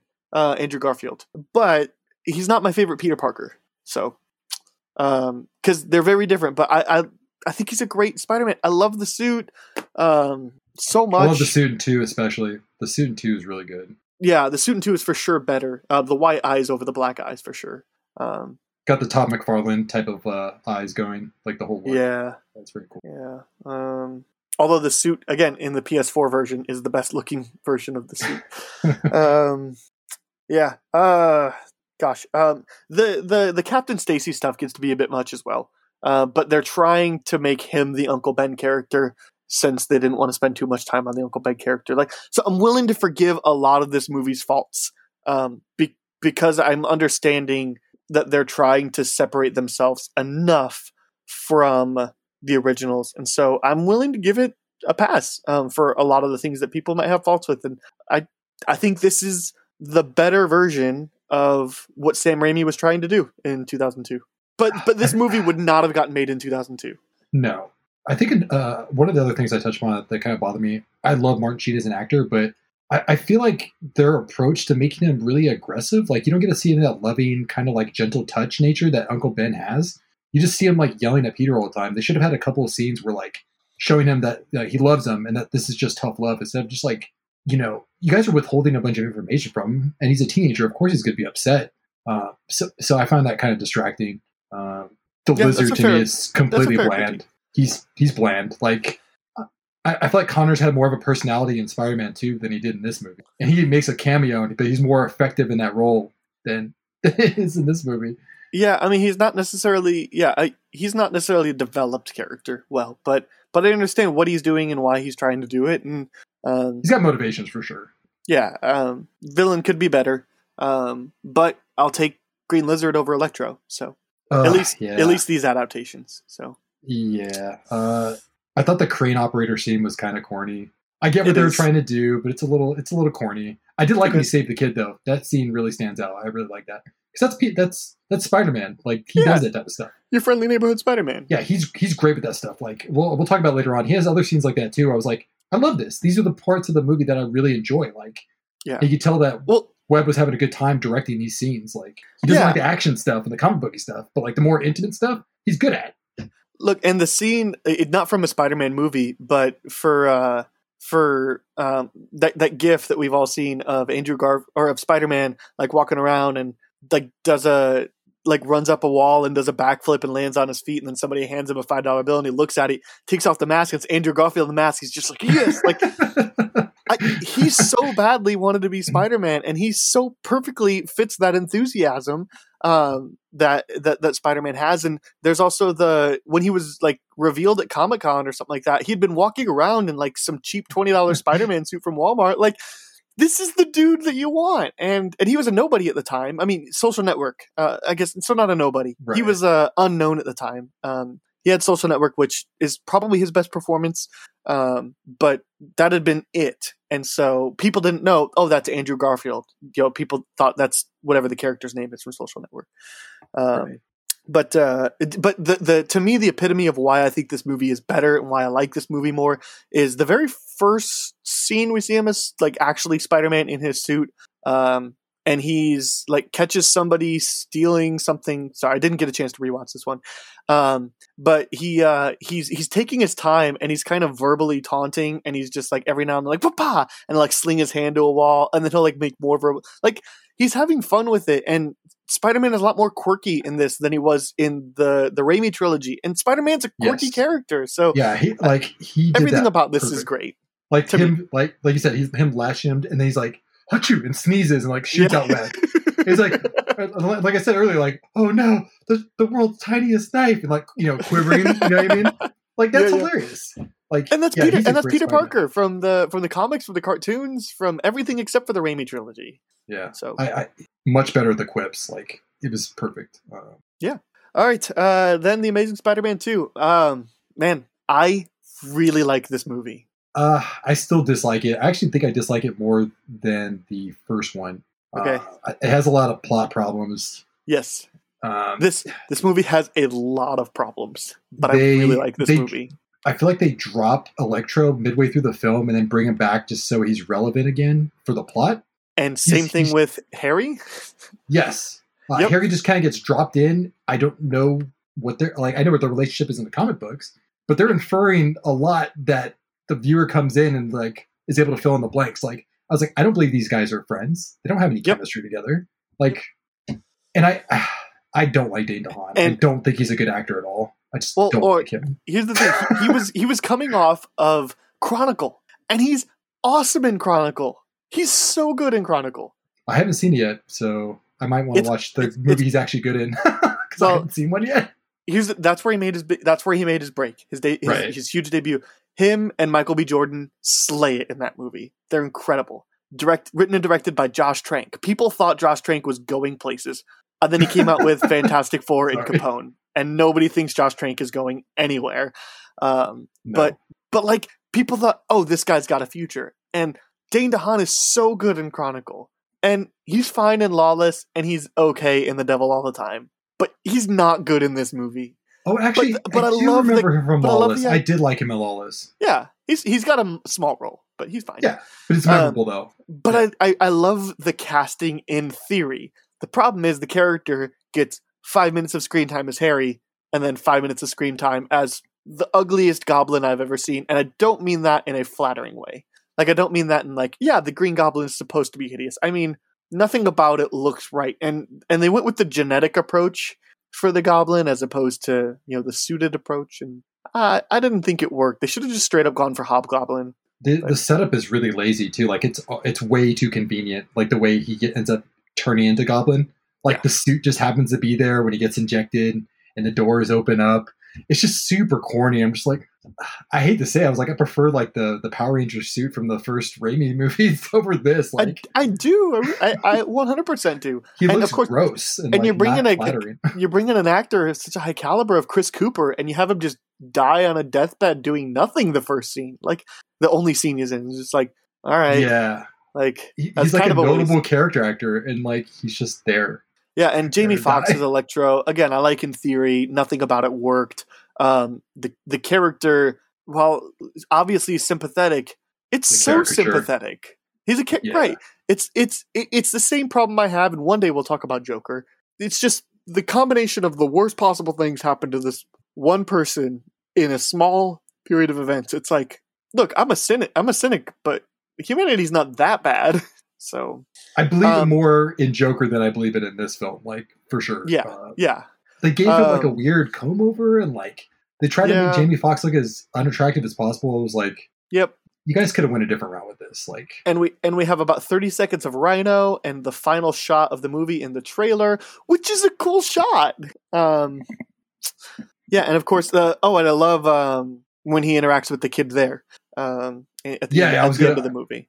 exactly. Uh, I, I like when he he's, when he's at the midpoint, and like these kids are like bullying this kid and like ruining his science project, and he kind of steps in like, "Oh, did you build this?" and like you know boosting the kid up. You know what I mean? And like that's that's your friendly neighborhood Spider-Man. Like, oh, let me walk you home. You know what I mean? Like that's why people love Peter. and That's why people love Spider-Man because Yeah. he's he's super relatable. So I think Andrew Garfield, like I said, across both movies, even though I don't like the movies, I'll still watch them every once in a while because I like him and I like Gwen Stacy. Yeah. Uh, And again, excellent. I love Emma Stone they're still they're still great in this movie. Like I love them both here. Um, I think the death scene of Gwen Stacy is done really well. Um, it feels just out of the comic books to me. Yeah, Um, I feel bad saying this. Like, it is like one of the best parts of the movie. yeah. I mean this in the, the most respectful way possible. Like they handled it perfectly. Well, and look, I remember because they showed scenes of that um, that setup in the trailer, and so I remember like everybody talking, like everybody knew Gwen Stacy was going to die in the movie and here, but seeing it happen because it's it's done in the slow mo, and you see him make an attempt, and you're like, oh, is he going to do it? And in the comics, she dies from whiplash because he grabs her and her you know and her head just snaps back but in this one he grabs her right next to the ground and you could just hear like a quick just and it's the most disturbing thing I've ever seen in a co- in a Spider-Man movie. It's it like chilled me to my bone. I was like, oh, and it's like a split second. They don't they don't do a slow mo whacking on the ground.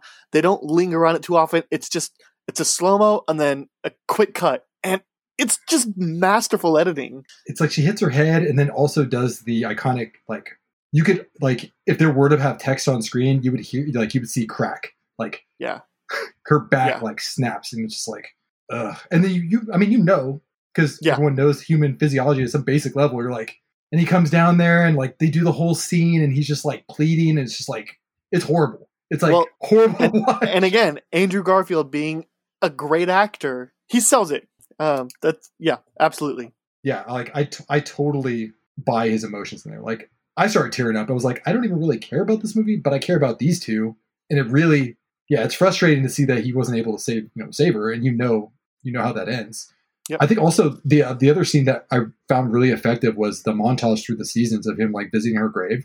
Yeah. like it's beautifully done. I was like, I could tell what Webb, the the director, what he really enjoys. He's really Mhm. good at like capturing these really emotional moments. He just doesn't really care about the the comic book aspects of it, which is which is fine.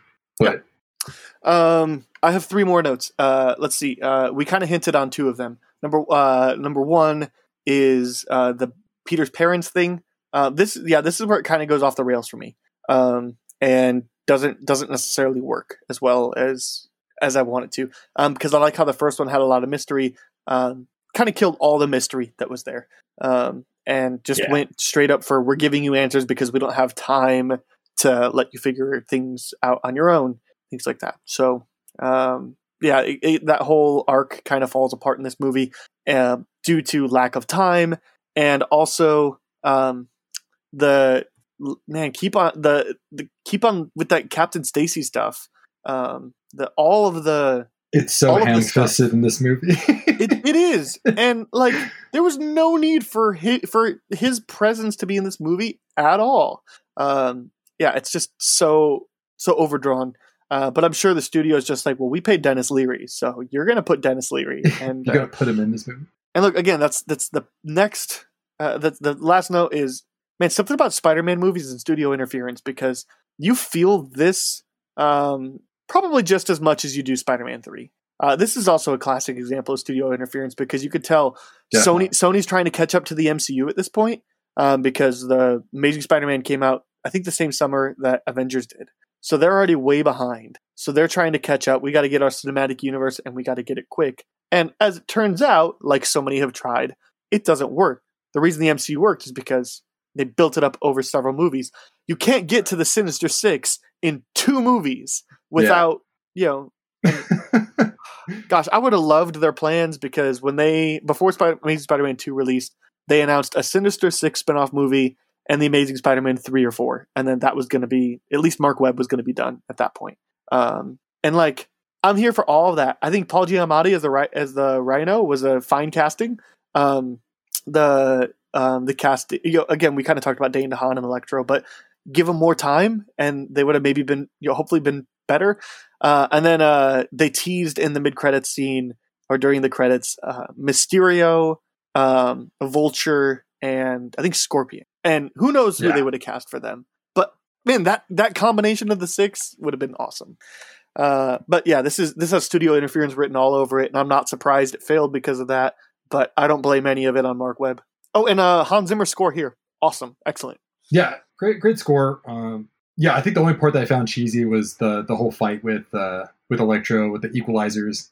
I was like, it's a little cheesy. It's kind of fun. I get what they're trying to go for, but it's a it's a little putting a Yeah. little sprinkle a little cheese on top of it. But Yeah. um, Cool. like I said, I think you're making me dislike this movie a little less. That's good. I, look, when I'm watching this movie, I love it. I really love it. Um, and again, I'm just willing to look past the studio interference in the same way that I am Spider-Man Three. Uh, but the difference is, in Spider-Man Three, you can feel Raimi doesn't care about this movie.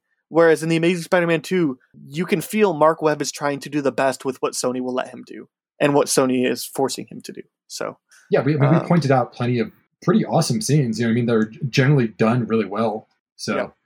um, look, I love Tom Holland, but I, I would have rather MCU just keep Andrew Garfield um, and somehow make it work. Um, that'd I have been love my Tom preferred. Holland. Tom Holland's He's my guy. he's awesome. He's so good. He's the best Peter Parker.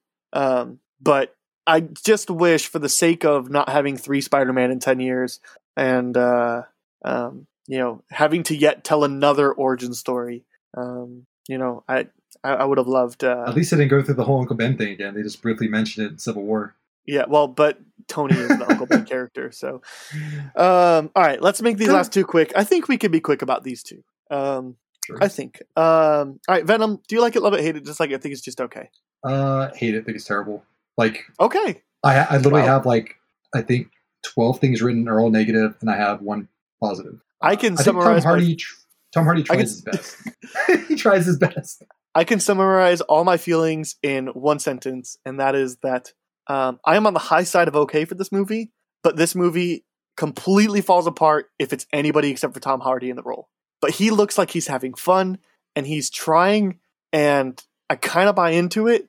Um, and he just is willing to embrace it. But yeah, I, I think this is a really bad movie that Tom Holland makes pretty watchable. Or not Tom Holland, Tom Hardy. Too many Tom H's in comic book movies. Yeah, he's, Uh, Tom Tom Hardy makes this movie watchable. It's true. He's entertaining, but like one of the notes I have down is like this movie does the most impossible task and makes Tom Hardy look unattractive. Um, he looks like a sweaty mess even before he becomes bonded with the symbiote. Like he just looks he looks rough. Uh, and I get it. He's supposed to be kind of like this kind of gonzo journalist, kind of like type guy. Uh, Well, you know, But he's kind of like the Eddie Brock you're talking about, not full for it. You know, with uh, you know, depressed because he can't find the job, and it, so he, you know, it doesn't work out in this one. he. I But- mean, he kind of gets discredited in the same route, kind of as the original Eddie Brock in the comics, but this is a lot uh, closer he- to Eddie Brock than Spider Man. he's a lot closer than T- Topher Grace is. He's a better cast, I'm sure. Like, Yeah. Yeah. I can tell you.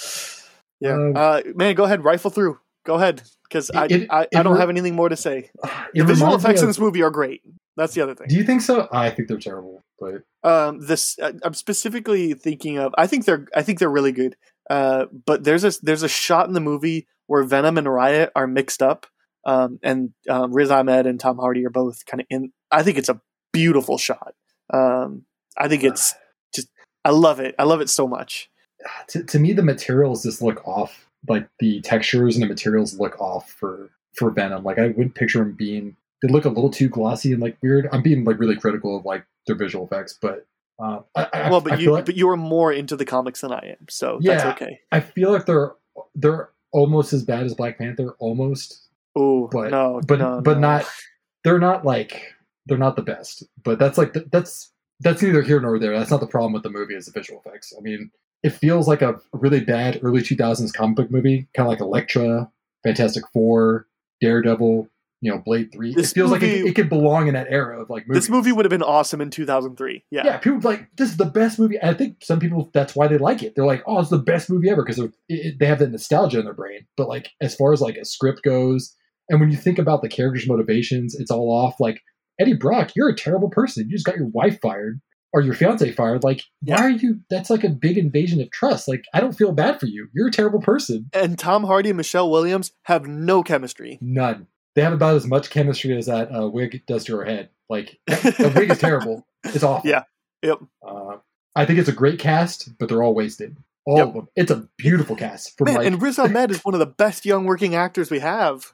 And he's just evil Elon Musk. More more evil Elon Musk because Elon Musk is too, but uh, he's just not interesting. Like he's just Yeah. he's a mustache mustache twirling villain. Like Yep. eh, he's just bad. Um, the the setup at the beginning, how long that is to get Riot over. Like I didn't need to see all of that.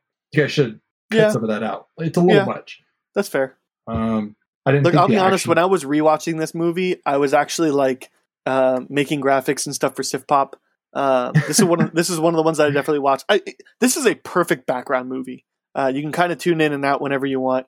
Um, but yeah, um, yeah. Yeah. I, look, I'm not disagreeing with anything you're saying, except Tom Hardy is trying. You said Tom Hardy's trying his best. It worked for me.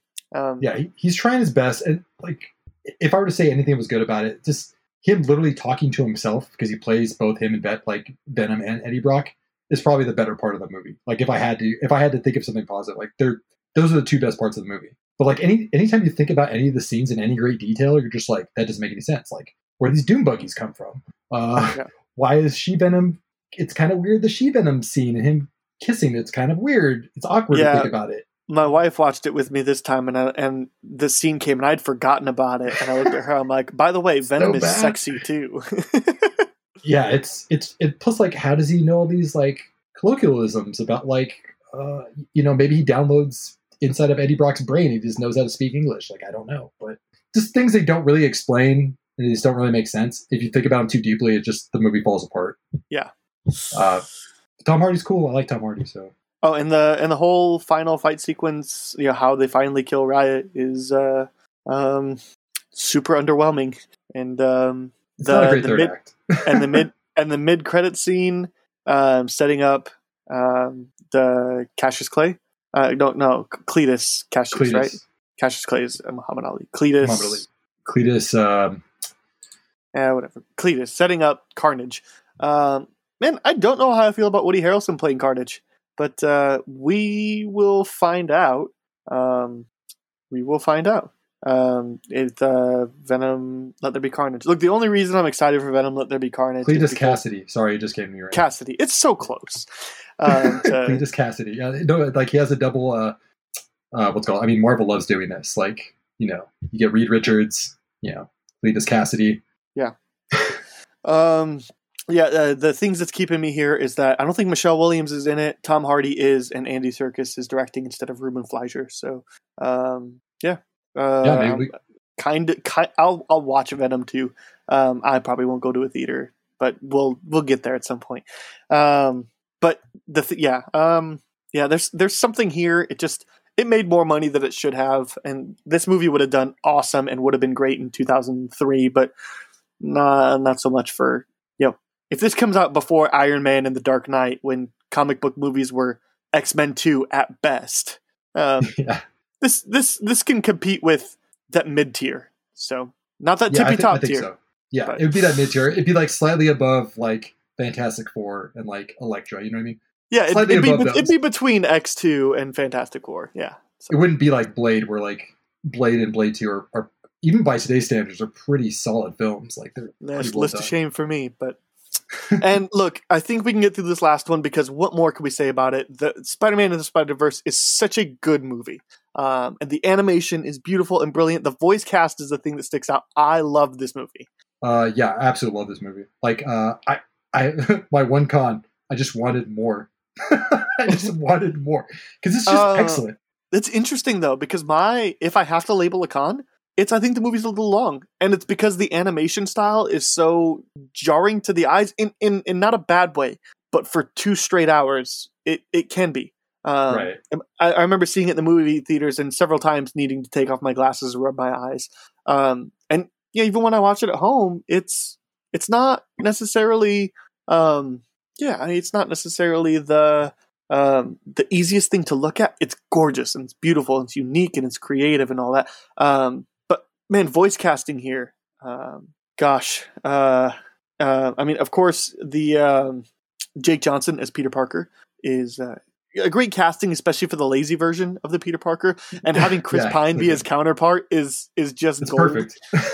Um, uh, Shameik Moore playing Miles Morales does a great job. Hailee Steinfeld excellent. as uh, Spider Gwen is great. Uh. Mahershala She's- Ali, she's one of my favorites. Henry, um, Zoe Kravitz, um, uh, and then the standouts to me are oh gosh, this is this is so deep because there's Natalie Morales is also um, playing Miss Calleros. Liev Schreiber plays uh, Kingpin. Um, Kathryn Hahn, who we recently saw as uh, Agatha, um, is uh, is the female version of Doc Ock. I didn't know that, Yeah, but uh, she's really excellent. I mean, like everybody in this movie is like top notch as far as voice acting goes. Like they're great actors. Well, so the so the standouts for me are, of course, John Mulaney as Spider Ham, um, Nicolas Cage as Spider Man Noir, which is the best thing I didn't know I needed, and uh, The Kimiko writing. Glenn. I wonder if he wrote that himself because like those those lines of dialogue are hilarious. Like, Look, there are there is no way they wrote that character without intending Nicolas Cage to voice him. yeah, So- for sure. The line delivery is perfect. Uh, yeah, uh, so he's um, it, the- yeah, that trio right there is is just perfection. Uh, this is a cleverly written story. The characters is felt. The soundtrack is amazing. Uh, and really fits the vibe of the movie. There's really not much to not love about this movie. It's excellent. Yeah, like, it's for the- sure the best Spider-Man movie. the yeah I, I agree too um, the the opening is very frenetic and very like it gets you ramped up and pumped up to watch the movie like it's perfect the way it, it introduces its characters and you get it like you get to see Spider-Man from his universe. You know what I mean? So you kind of get like you know you get Chris Pine's version. You know how he loves being Spider-Man. Spider-Man's like everything to him, and then to meet Peter B. Parker, it's like his life is ruined. It's in shambles. You know what I mean? He's ten more years into his career, so like he has all of the heartaches of being Yeah. Spider-Man. Um, so that dynamic was really cool because like it was very clashing when because Miles meets both of them and like meets one. He's like, "Hey, you're supposed to teach me Spider-Man stuff." He's just like, "Not teaching Spider-Man stuff. I'm just trying to get out of here and go home." Like, well, and it- it- the balls to kill Peter Parker in the beginning, man. yeah, they I mean- jumped. I had a feeling that was going to happen because Miles resides in the Ultimate Universe, and that's what happens in the comic books. But it happens Yeah. differently. Um, but it's yeah, like like I said, go ahead. But yeah, I just I haven't um uh the uh um gosh uh having having the Peter Parker be killed, but I did see the end credit scene for Venom. Is by the way, here's what I didn't mention about Venom. Venom's runtime is an hour and fifty minutes, but the credits start in an hour and thirty minutes. What a what a hack! Oh, wow. What? because because they show that like five minutes of Into the Spider Verse at the end, and Oh, the right. and the Carnage setup scene takes a hot second. So, um, yeah, the uh, um, I I do remember that. It was like, oh, I, I wish I was watching this movie right now. I remember saying that. Yeah, it's uh, it's awesome. Um, but uh, but yeah, having uh, having having the the two Peter Parkers in there, and and I lost I lost what I was going to say. I think it was just um, I it wasn't a surprise to me because I was an idiot and watched the five minute clip at the end of Venom. So and they were only released like a month apart. It was pretty close. Right. I think one was like August and one was October. But uh yeah, I like literally what else can we say? Like animation's beautiful, characters are so deep and interesting. Uh I, I can't wait for more of this. I can't wait for uh, I'm pretty sure they they announced a Spider Gwen spin-off. I think Spider Ham is supposed to get his own at least like short collection. I I don't thi- know about full length so. movie. Um, Yeah, I- I'm here for it. Please give me Spider-Man Noir with Nick Cage. Please give me all of it. Plus, we'll see. Uh, we'll see the future Spider-Man, Oscar Isaac. You know, they kind of uh, kind of pointed at that for a next thing, next venue too. So that was cool. Yeah. He gave us a really cool, like a little stinger, like fun little nod to the uh, the uh, TV uh, show cartoon. So that was really cool. yeah, that was a yeah, that was a perfect perfect end credit scene. Uh, all right, I am out of Spider-Man stuff. I, yeah, I'll, I'll touch upon like one other thing. Like I, I love Mahershala Ali in this movie. He's not in the movie a whole lot, but when he is, it's super impactful and it adds a lot to not only his character but to Miles. Um, and I like seeing the two father figures in Miles' life. Like I feel like both of those performances were really well done, and you could see why you know Aaron Davis is at odds with uh, with Jefferson. Like you totally get why. You know what I mean? They're Yeah. just they're at opposite ends of the spectrum as far as like their beliefs and like what they you know what they're fighting for even though they they generally have the same goal they want to be that role model for for miles they want to be that guy like even when when you know he he ends up dying aaron you know sorry spoiler when when aaron davis dies he's like i just wanted you to be proud of me it's like i Mm. failed you you know what i mean like that's like the last thing he says to him like it's just so powerful like it, it's a it's a really terrific scene uh, yeah i can't say enough about about Mahershala ali's performance or even uh i forgot who played i know the actor but i'm trying to i don't have his name in front of me Plays who? but plays his dad. Uh, yeah, Brian Tyree Henry is like he's, he's great. Like the whole sequence of him taking him to school, like that's hilarious. well, but also the moment where you know when he's trying to get to the dorm room, but Miles is tied up. Like it's yeah, man, that's awesome too. Uh, yeah, I, I love this movie. I've already given my thoughts on. I think um, Maguire, or not McGuire. I think Garfield is the best Spider-Man, but Holland is the best uh, Peter Parker. Um, what do you would, would you agree with that? Would you counter that with something? I, I think Holland is overall my favorite of both, but I I do think there is an argument to be had for Garfield being a better Spider-Man. His Spider-Man is great. Um, I just think it's Peter Parker's. Well, it's not his fault. It's the way the script was written. It's he's he's too cool. Yeah, I mean, the guy wears Thrasher t-shirts and like skateboards and has like you know perfectly you know manicured hair. Like Yeah. it's not really Peter Well, Parker. and you know, and you could also make may, maybe the argument that I'm, you know, Tom Holland is still unexperienced and not confident, whereas Andrew Garfield is like, especially by the time we get to Amazing Spider-Man Two, is like super cocky, which is you know part of what leads to Electro. Yeah. Yeah. which yeah, part of Spider-Man, but yeah, really meant to be one of his his faults. But yeah, um, yeah, um. What's a super quick? Do you, is there any comic arcs um, or villains that you want to see uh, in Spider-Man, uh, and we're we're already getting Kraven the Hunter, um, which uh, is going to be a solo movie, and they just cast Aaron Taylor Johnson for that, um, which is interesting. Um, It is very uh, but Kraven the Hunter would be cool. I'd love to see Hobgoblin, like an actual true Hobgoblin. Um, and uh, obviously, like I'd like to see a good version of Venom. Um, yeah, um, I'm trying to think. Uh, but is there any like characters you're specifically thinking? Oh, Omega Red would be cool. I know he's kind of also an X Men character, but he he plays a lot in the M- Miles Morales comics. Uh, yeah, yeah, he plays a lot in the Ultimate Universe. Um, yeah, uh, you, you you brought up Kraven. Um, yeah, I think uh, Kraven's Last Hunt would be a great storyline to eventually Okay. delve into. Um, it would be awesome to see something with the Punisher because like Punisher was kind of a villain at first. Uh, Yeah. Um, Maybe that's how they introduce him into the MCU.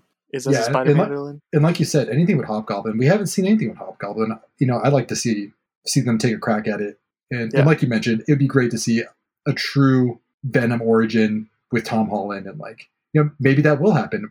We Maybe. you know we have a multiverse, you know, that they could play with. You know, Look, if if for some reason Sony winds up selling the rights to Spider-Man or at least Venom to to Disney, then they'll straight up reboot it. Um, Venom, the Venom portion at least. I think they're trying to keep it separate because they realize that you know Venom isn't great and Venom Two probably won't be great either. So you know, in Feige Yeah. we trust. Um, yeah, I'm trying to think. I, I'm not so well versed. the The problem too is Spider-Man shares a lot of villains with a lot of other people, so uh, it's just hard. You know, like Kingpin's a big one, but we've seen him excellently portrayed in the Daredevil show. Um, yeah, you mentioned Punisher. Um, yeah, there's like I said, Omega Red is also X Men. Like I feel like there's quite a few characters that they could uh, that we've already seen before. Uh, but Cra- Kraven's the obvious one. Um, Scorpion would be would be cool. Um, but I mean, feels like they're, they're kind of teeing that up a little bit, and uh, yeah, and- yeah, they Yeah, at least for sure. introduce these characters, which is cool. for sure. Yeah. Um, but yeah, I mean, we've gotten Mysterio now, and we've gotten Vulture. Like, I love that take on. Mysterio too. It's really good. I like what they, Yeah. the, the direction they went with that. I'd, I'd like to see a good version of Sandman. Like that. That's the only thing I can say is I'd like to see good versions of these other characters. But uh, I like the performance. I just, you know, what I mean, I, I just think like if he had his own time in the movie and it wasn't too convoluted with other villains, I think he would have been better. Um, Yeah. better well served. I think he did a good sure. job though, as far as acting goes. I thought he was really yeah, for sure. Cool. Uh, you want to talk about the B plot? Yeah, All right. Um, so I thought it would be fun. Let's let's uh, fantasy cast a live action Miles Morales movie. Um, this is kind of difficult, uh, but I, I like this question because it really stretched. Um, you know, I've I've self proclaimed while doing these sometimes like not realizing until I'm saying them out loud that like every time I fantasy cast, it's just a bunch of white people. Um, so this kind of stretches um, that. Uh, for me personally, uh, I thought was um, uh, was challenging in a good way, um, but also like g- gets a chance to get some love to um, some to some people. Um, so uh, to give some love to some uh, some black actors and actresses, and uh, you know, I I'm I'm happy with what I have. Uh, the problem that I'm running, the problem that I was running into is if you look on any website or anything like that, like who who are young actors, who are young black actors, it, you got Zendaya, and then like you know the Michael B. Jordan and the people that you already know, and but like there's not much of them. And if you just look up who are the young actors, it's just a bunch of white people. And like, look, Hollywood is getting better, and and that gives me hope. But um, for now, it still is. Um, I know there's plenty of talent out there, but if you look anywhere, it's ninety percent white people. So uh, this is difficult for me. Was this difficult for you? uh, I did it pretty quickly. I kind of cheated on a few of these because some of these are already they've already been these characters before, or they've. I That's just feel like they fit. They fit well. Like I I did my best not to have existing DC or Marvel actors playing um, playing any characters in this. So that limited me um, from Yahya Abdul-Mateen II. Um, it eliminated me from using uh, Donald Glover. It eliminated me from using any of the million um, actors in Black Panther. Um, so uh, I mean, Don Glover's already uh, Aaron Davis, which is perfect. it's perfect. Yeah, yeah. I kind of I kind of honest- like how honest- he looks like he's uh he's he looks a little high all the time, which is great. I, I feel like he did that on purpose, which is pretty funny. Well, in an ideal world, I'd love to see a Morales, Miles Morales movie spinning off from that, where Aaron Davis is is Donald Glover. But I decided to go truly, wholly original, non MCU connected, um, but also not distracting from like here's other people. So, have you seen the extra scene where he's uh he's calling uh, Miles and telling him he's not going to be there? He's going to be late. Yeah, that's like, that's a really cool scene. I love it. Um, okay, uh, do you want to like? Do we want to one of us list it and then one of it? Yeah, let's do that. Um, do you want to go first? Do you want me to go first? Uh, you you can go go first. Okay. Um, so we have casting here. We have to do Miles, his um, his parents, um, and I could be wrong, but I think isn't isn't his mom Hispanic, not not black? Yeah, she's. I believe she's Puerto Rican. Uh, Okay. Um, I think that's correct. That's not the way I went. Um, but I could I could I could do that. Actually, no, I could do that. I like that better. Actually. Um, okay. Um, and then Aaron Davis, um, a villain, and you get to pick a villain, um, a love interest, and a writer and a director. Um, I have playing Miles Morales is Niles Fitch. Um, do you watch This Is Us? I don't. Okay.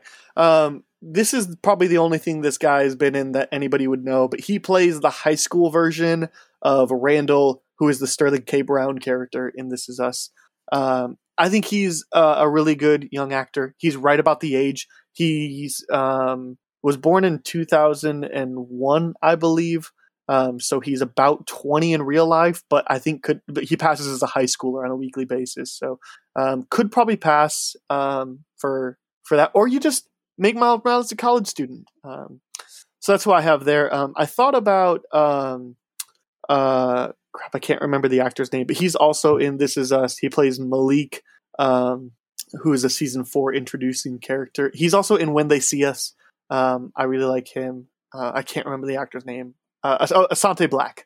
Um, I thought about casting him, but I couldn't make ages match. Uh, um, so Niles Fitch is who I'm going with. For the parents, um, I originally had um, Kingsley Ben-Adir, who plays Malcolm X in One Night in Miami, um, and Jurnee Smollett, but I'm going to change that to Rosa Salazar, who plays Alita in Little Battle Angel. Oh, that's So, because they're about the same age um, and doable for a. Um, if Miles is younger, if he's playing a little younger, doable. because for, I think Rosa's like thirty. I think she was born in the mid 80s, which is Yeah. when Kingsley Ben-Adir is. So, yeah, mid 30s. Yeah. Um, But she looks so- really young though. Yeah, and so th- you know the story here would have to be they had Miles Young, but this is a fantasy cast, not a realistic cast. Um, plus, with the age of CGI, we could do whatever we want. But like Rosa Salazar is so hard to pick because she's so CGI'd up in Alita. But uh, so Kingsley Ben-Adir and Rosa Salazar for Aaron Davis, uh, I picked Jonathan Majors. He is um, from Da Five Bloods and Lovecraft. He's the lead in Lovecraft Lovecraft Country. Um, I think he. Oh, he's a great actor. I love him. Yeah, he's really great. yeah, th- this is where I would have put Yahya Abdul-Mateen the second, but um, I, I went with uh, um, Jonathan Majors because of that, and I almost went with Daveed Diggs, but I didn't.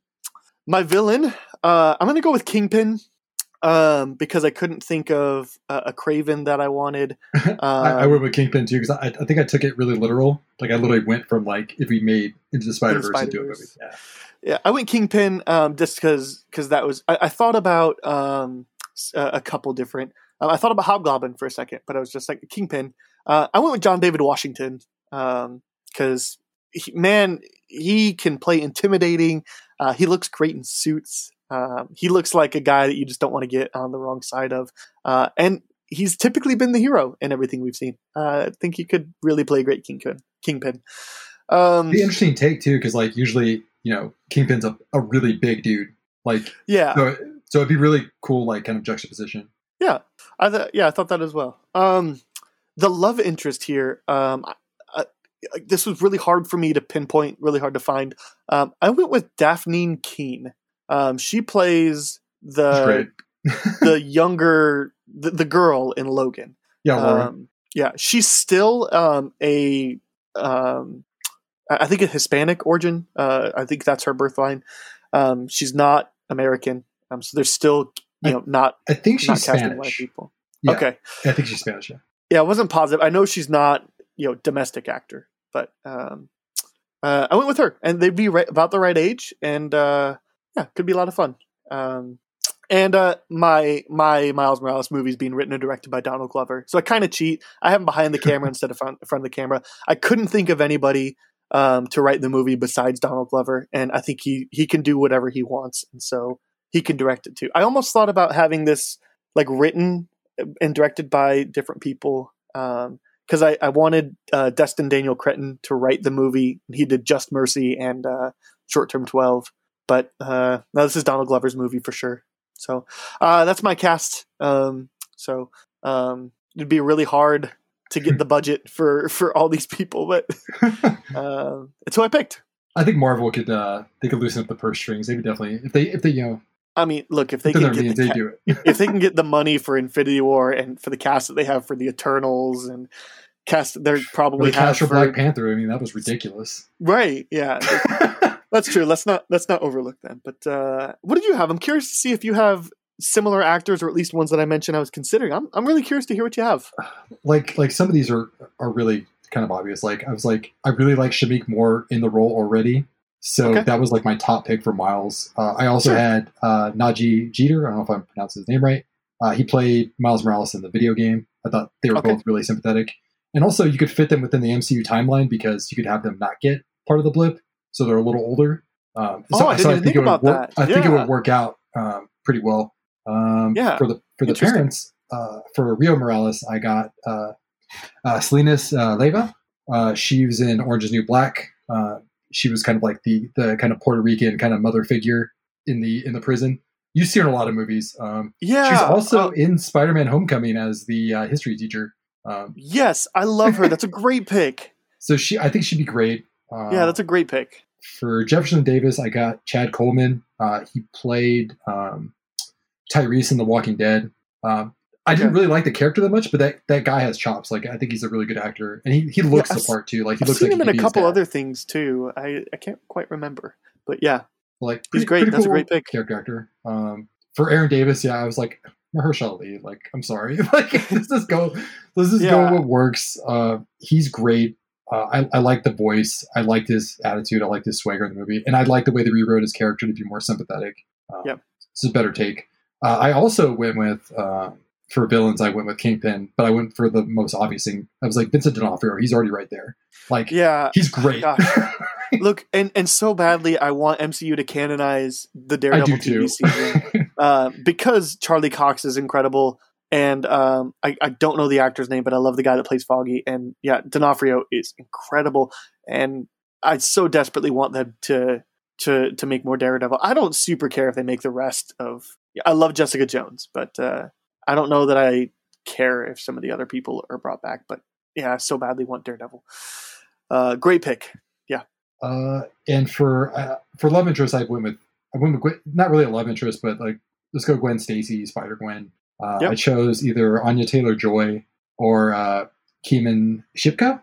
She's from most notably from uh, what is the witch TV show on Netflix? Uh, Sabrina. Sabrina, yeah. Uh, okay. I, I I think she's very bubbly and like, but she can also be really dark at the same time. Um, she was okay. in um, the Black Coat's Daughter, which is pretty dark movie, horror movie, kind of uh, psychological movie. Um, I think Anya Taylor Joy, she's just a chameleon. Like she could play anything. Um, yeah, she's really good in New Mutants. Also, I thought she was really good. She's definitely one of the brighter spots. Yeah, yeah. I didn't think the movie was terrible, but it definitely wasn't good. Um, but she was good in it. Um, so that, that, that's why for love interest. Uh, as far as writer goes, let's just let's bring back Phil Lord. You know, just let him write the movie. Uh, he's great. Um, director, just let John Watts direct them. He knows Spider Man pretty well. He okay. does comedy. I was like, let's just go with that. Um, yeah, but that, that's like that's my whole like rundown of like people I would choose to to make the Spider Verse movie. Yeah, that's fair. Yeah, for sure. Uh, yeah, and I didn't, for the record, I didn't have Dafne Keen as the love interest playing any specific character. I thought they could leave that open ended because you know you could have it just be a random character that's just a love interest. It doesn't have to be MJ or Gwen. Uh, but if you want to make it Gwen, her Gwen, I mean, look, she'd be an excellent Gwen. I mean, we know she has the um, the physical um, bite to her, right. but uh, she could also just you know do do what they did in Homecoming, kind of, and she could be playing like Kraven's daughter or something like that, but you don't know for a while, or she, you know she could be playing a version of you know, like let's say Mysterio's daughter or something like that. She could be the Hobgoblin, right? Like, um, I mean, yeah, I mean, you could do point. anything. Like they've rewritten characters a couple of times and done it successfully in the MCU, where it's like, you know, like their take on MJ, fantastic. Love it. She has dimension to her. She's a great character. You know what I mean? Like something that was that was suffering from the Raimi films. So yeah, Yeah. at this point, they could do no wrong as long as they have good writing behind it. Like I don't really care. Oh, for sure, for sure. cool. And then uh, then we so uh, look. I really like your movie. Uh, I would for sure greenlight it. Um, I mean, like you said, it some of these are just millions obvious. of dollars. like look, like you said, some of these are just obvious, right? Like Mahershala Ali for sure is just yo. Know, and and again, I think you could even take uh, um, Donald Glover and throw him in that role since he's already playing Aaron Davis. And yeah, again, Donald Glover is kind of like a chameleon. Like he could be a writer, director, stand up comic, uh, rap artist. You know, things. Man is a, man is a jack of all trades. Um, Yes. yeah, definitely a so- treasure. Love that guy. yeah. So, but uh, we just got to wrap up with the spinoff. Um, Joe, what is that one thing in pop culture that you just really want to tell everybody to to check out or to avoid? Uh, I think I got like three things here. Uh, I, I just stumbled upon this anime pretty recently. It's called Jujutsu Kaisen, and it has some of the most well written and most like well rounded characters I've seen in a shonen anime for sure. Uh, just great show. I've already watched it three times, which is pretty rare for me to watch something that close in uh, proximity and like watch it multiple times. Um, uh, Class Action Park, great documentary on HBO. Yeah. It's great. It's a little horrifying, but it's pretty hilarious at the same time. It's kind of almost feels like a dark comedy, kind of. It feels it feels like you know this should be a totally fictionalized. Like I know that Johnny Johnny Knoxville. That's like, what it's based off of. I know, I know, right? I know it's based off, but it feels like this. This was. It feels like Johnny Knoxville wrote a movie about some action, but like no, it's all real. Yeah, It feels like a mockumentary, but it's like all true and it's really horrifying. Like, yeah, you know, you're a terrible businessman or like a terrible person when Donald Trump doesn't want anything to do with you. So that's pretty bad. um, so true. uh, and like the two other things, like because just recently, um, really famous manga artist, like probably one of the most famous manga artists, uh, recently passed, uh, Kentaro Miura, um, who who created Berserk, which is a beautiful, uh, wonderful manga piece of art. Um, so I'd say watch Berserk the '98 series and the uh, Berserk Golden Age arc films, which are on Netflix right now. You can watch all three of them. Um, they're really terrific, especially if you love dark fantasy and kind of like more kind of like dark and kind of dour things, more true to life things. Um, so yeah, Cool. Um, I have to talk about Bo Burnham's Inside. Um, have you seen any of Bo Burnham's stand-up specials or anything like that? sounds super familiar. Um, Okay. but I haven't. Um, he wrote and directed Eighth Grade, and he was one of the supporting actors in uh, Promising Young Woman from last year. Um, dude can act. He's also in Mike Birbiglia's Don't Think Twice uh, as a supporting actor. Um, dude can act. Um, uh, he can write and direct really well. Uh, he's got started uh, by making YouTube uh, comedy songs on YouTube. Uh, got super big, and then made uh, Comedy Central Presents, and then did three full length um, stand up specials. Two of them were like when Netflix really started getting into them. Uh, dude is killer, creative, intelligent, smart, um, great about bringing about some of the funniest things you'll ever hear and some of the cleverest things you'll ever hear. Um, and has some of the most unique stuff you'll ever hear. Um, and this is something totally different from him uh, because I would definitely label his career his of performing before this as definitely mostly comedy, but definitely has some touches of realism and um, uh, some certain elements of like battling with his own mental anxiety or depression or stress or whatever he might be dealing with. Um, he's definitely real about some of that stuff. This is just makes he sense. makes a coming special from uh, the director of eighth grade because yeah, yeah. Yeah he uh he, this this is he makes uh, he writes directs edits pr- everything um a a special in in his house during quarantine. Um and it is the most real thing i've seen in a long time. Um it's surprisingly funny uh at a lot of times. Um it, th- there's really something here and i know i didn't have a terrible experience during lockdown uh, during the past 15 months. I obviously didn't have a great experience, but um, I certainly didn't have it as bad as a lot of people did. And I think uh, um, whatever your experience was, uh, you'll really get something from this. That's really important. But if you happen to have a bad experience, um, I feel like this special is a great way to be like, me too. And let's try to find some meaning and let's try to find some comedy in that. Um, and it, it's not, it doesn't give answers and anything like that. It's just kind of you could see him processing the last 15 months. Um, it's brilliant. Um, it's not my favorite of his. Um, what is my favorite? But this is for sure the most important um, and arguably technically the best.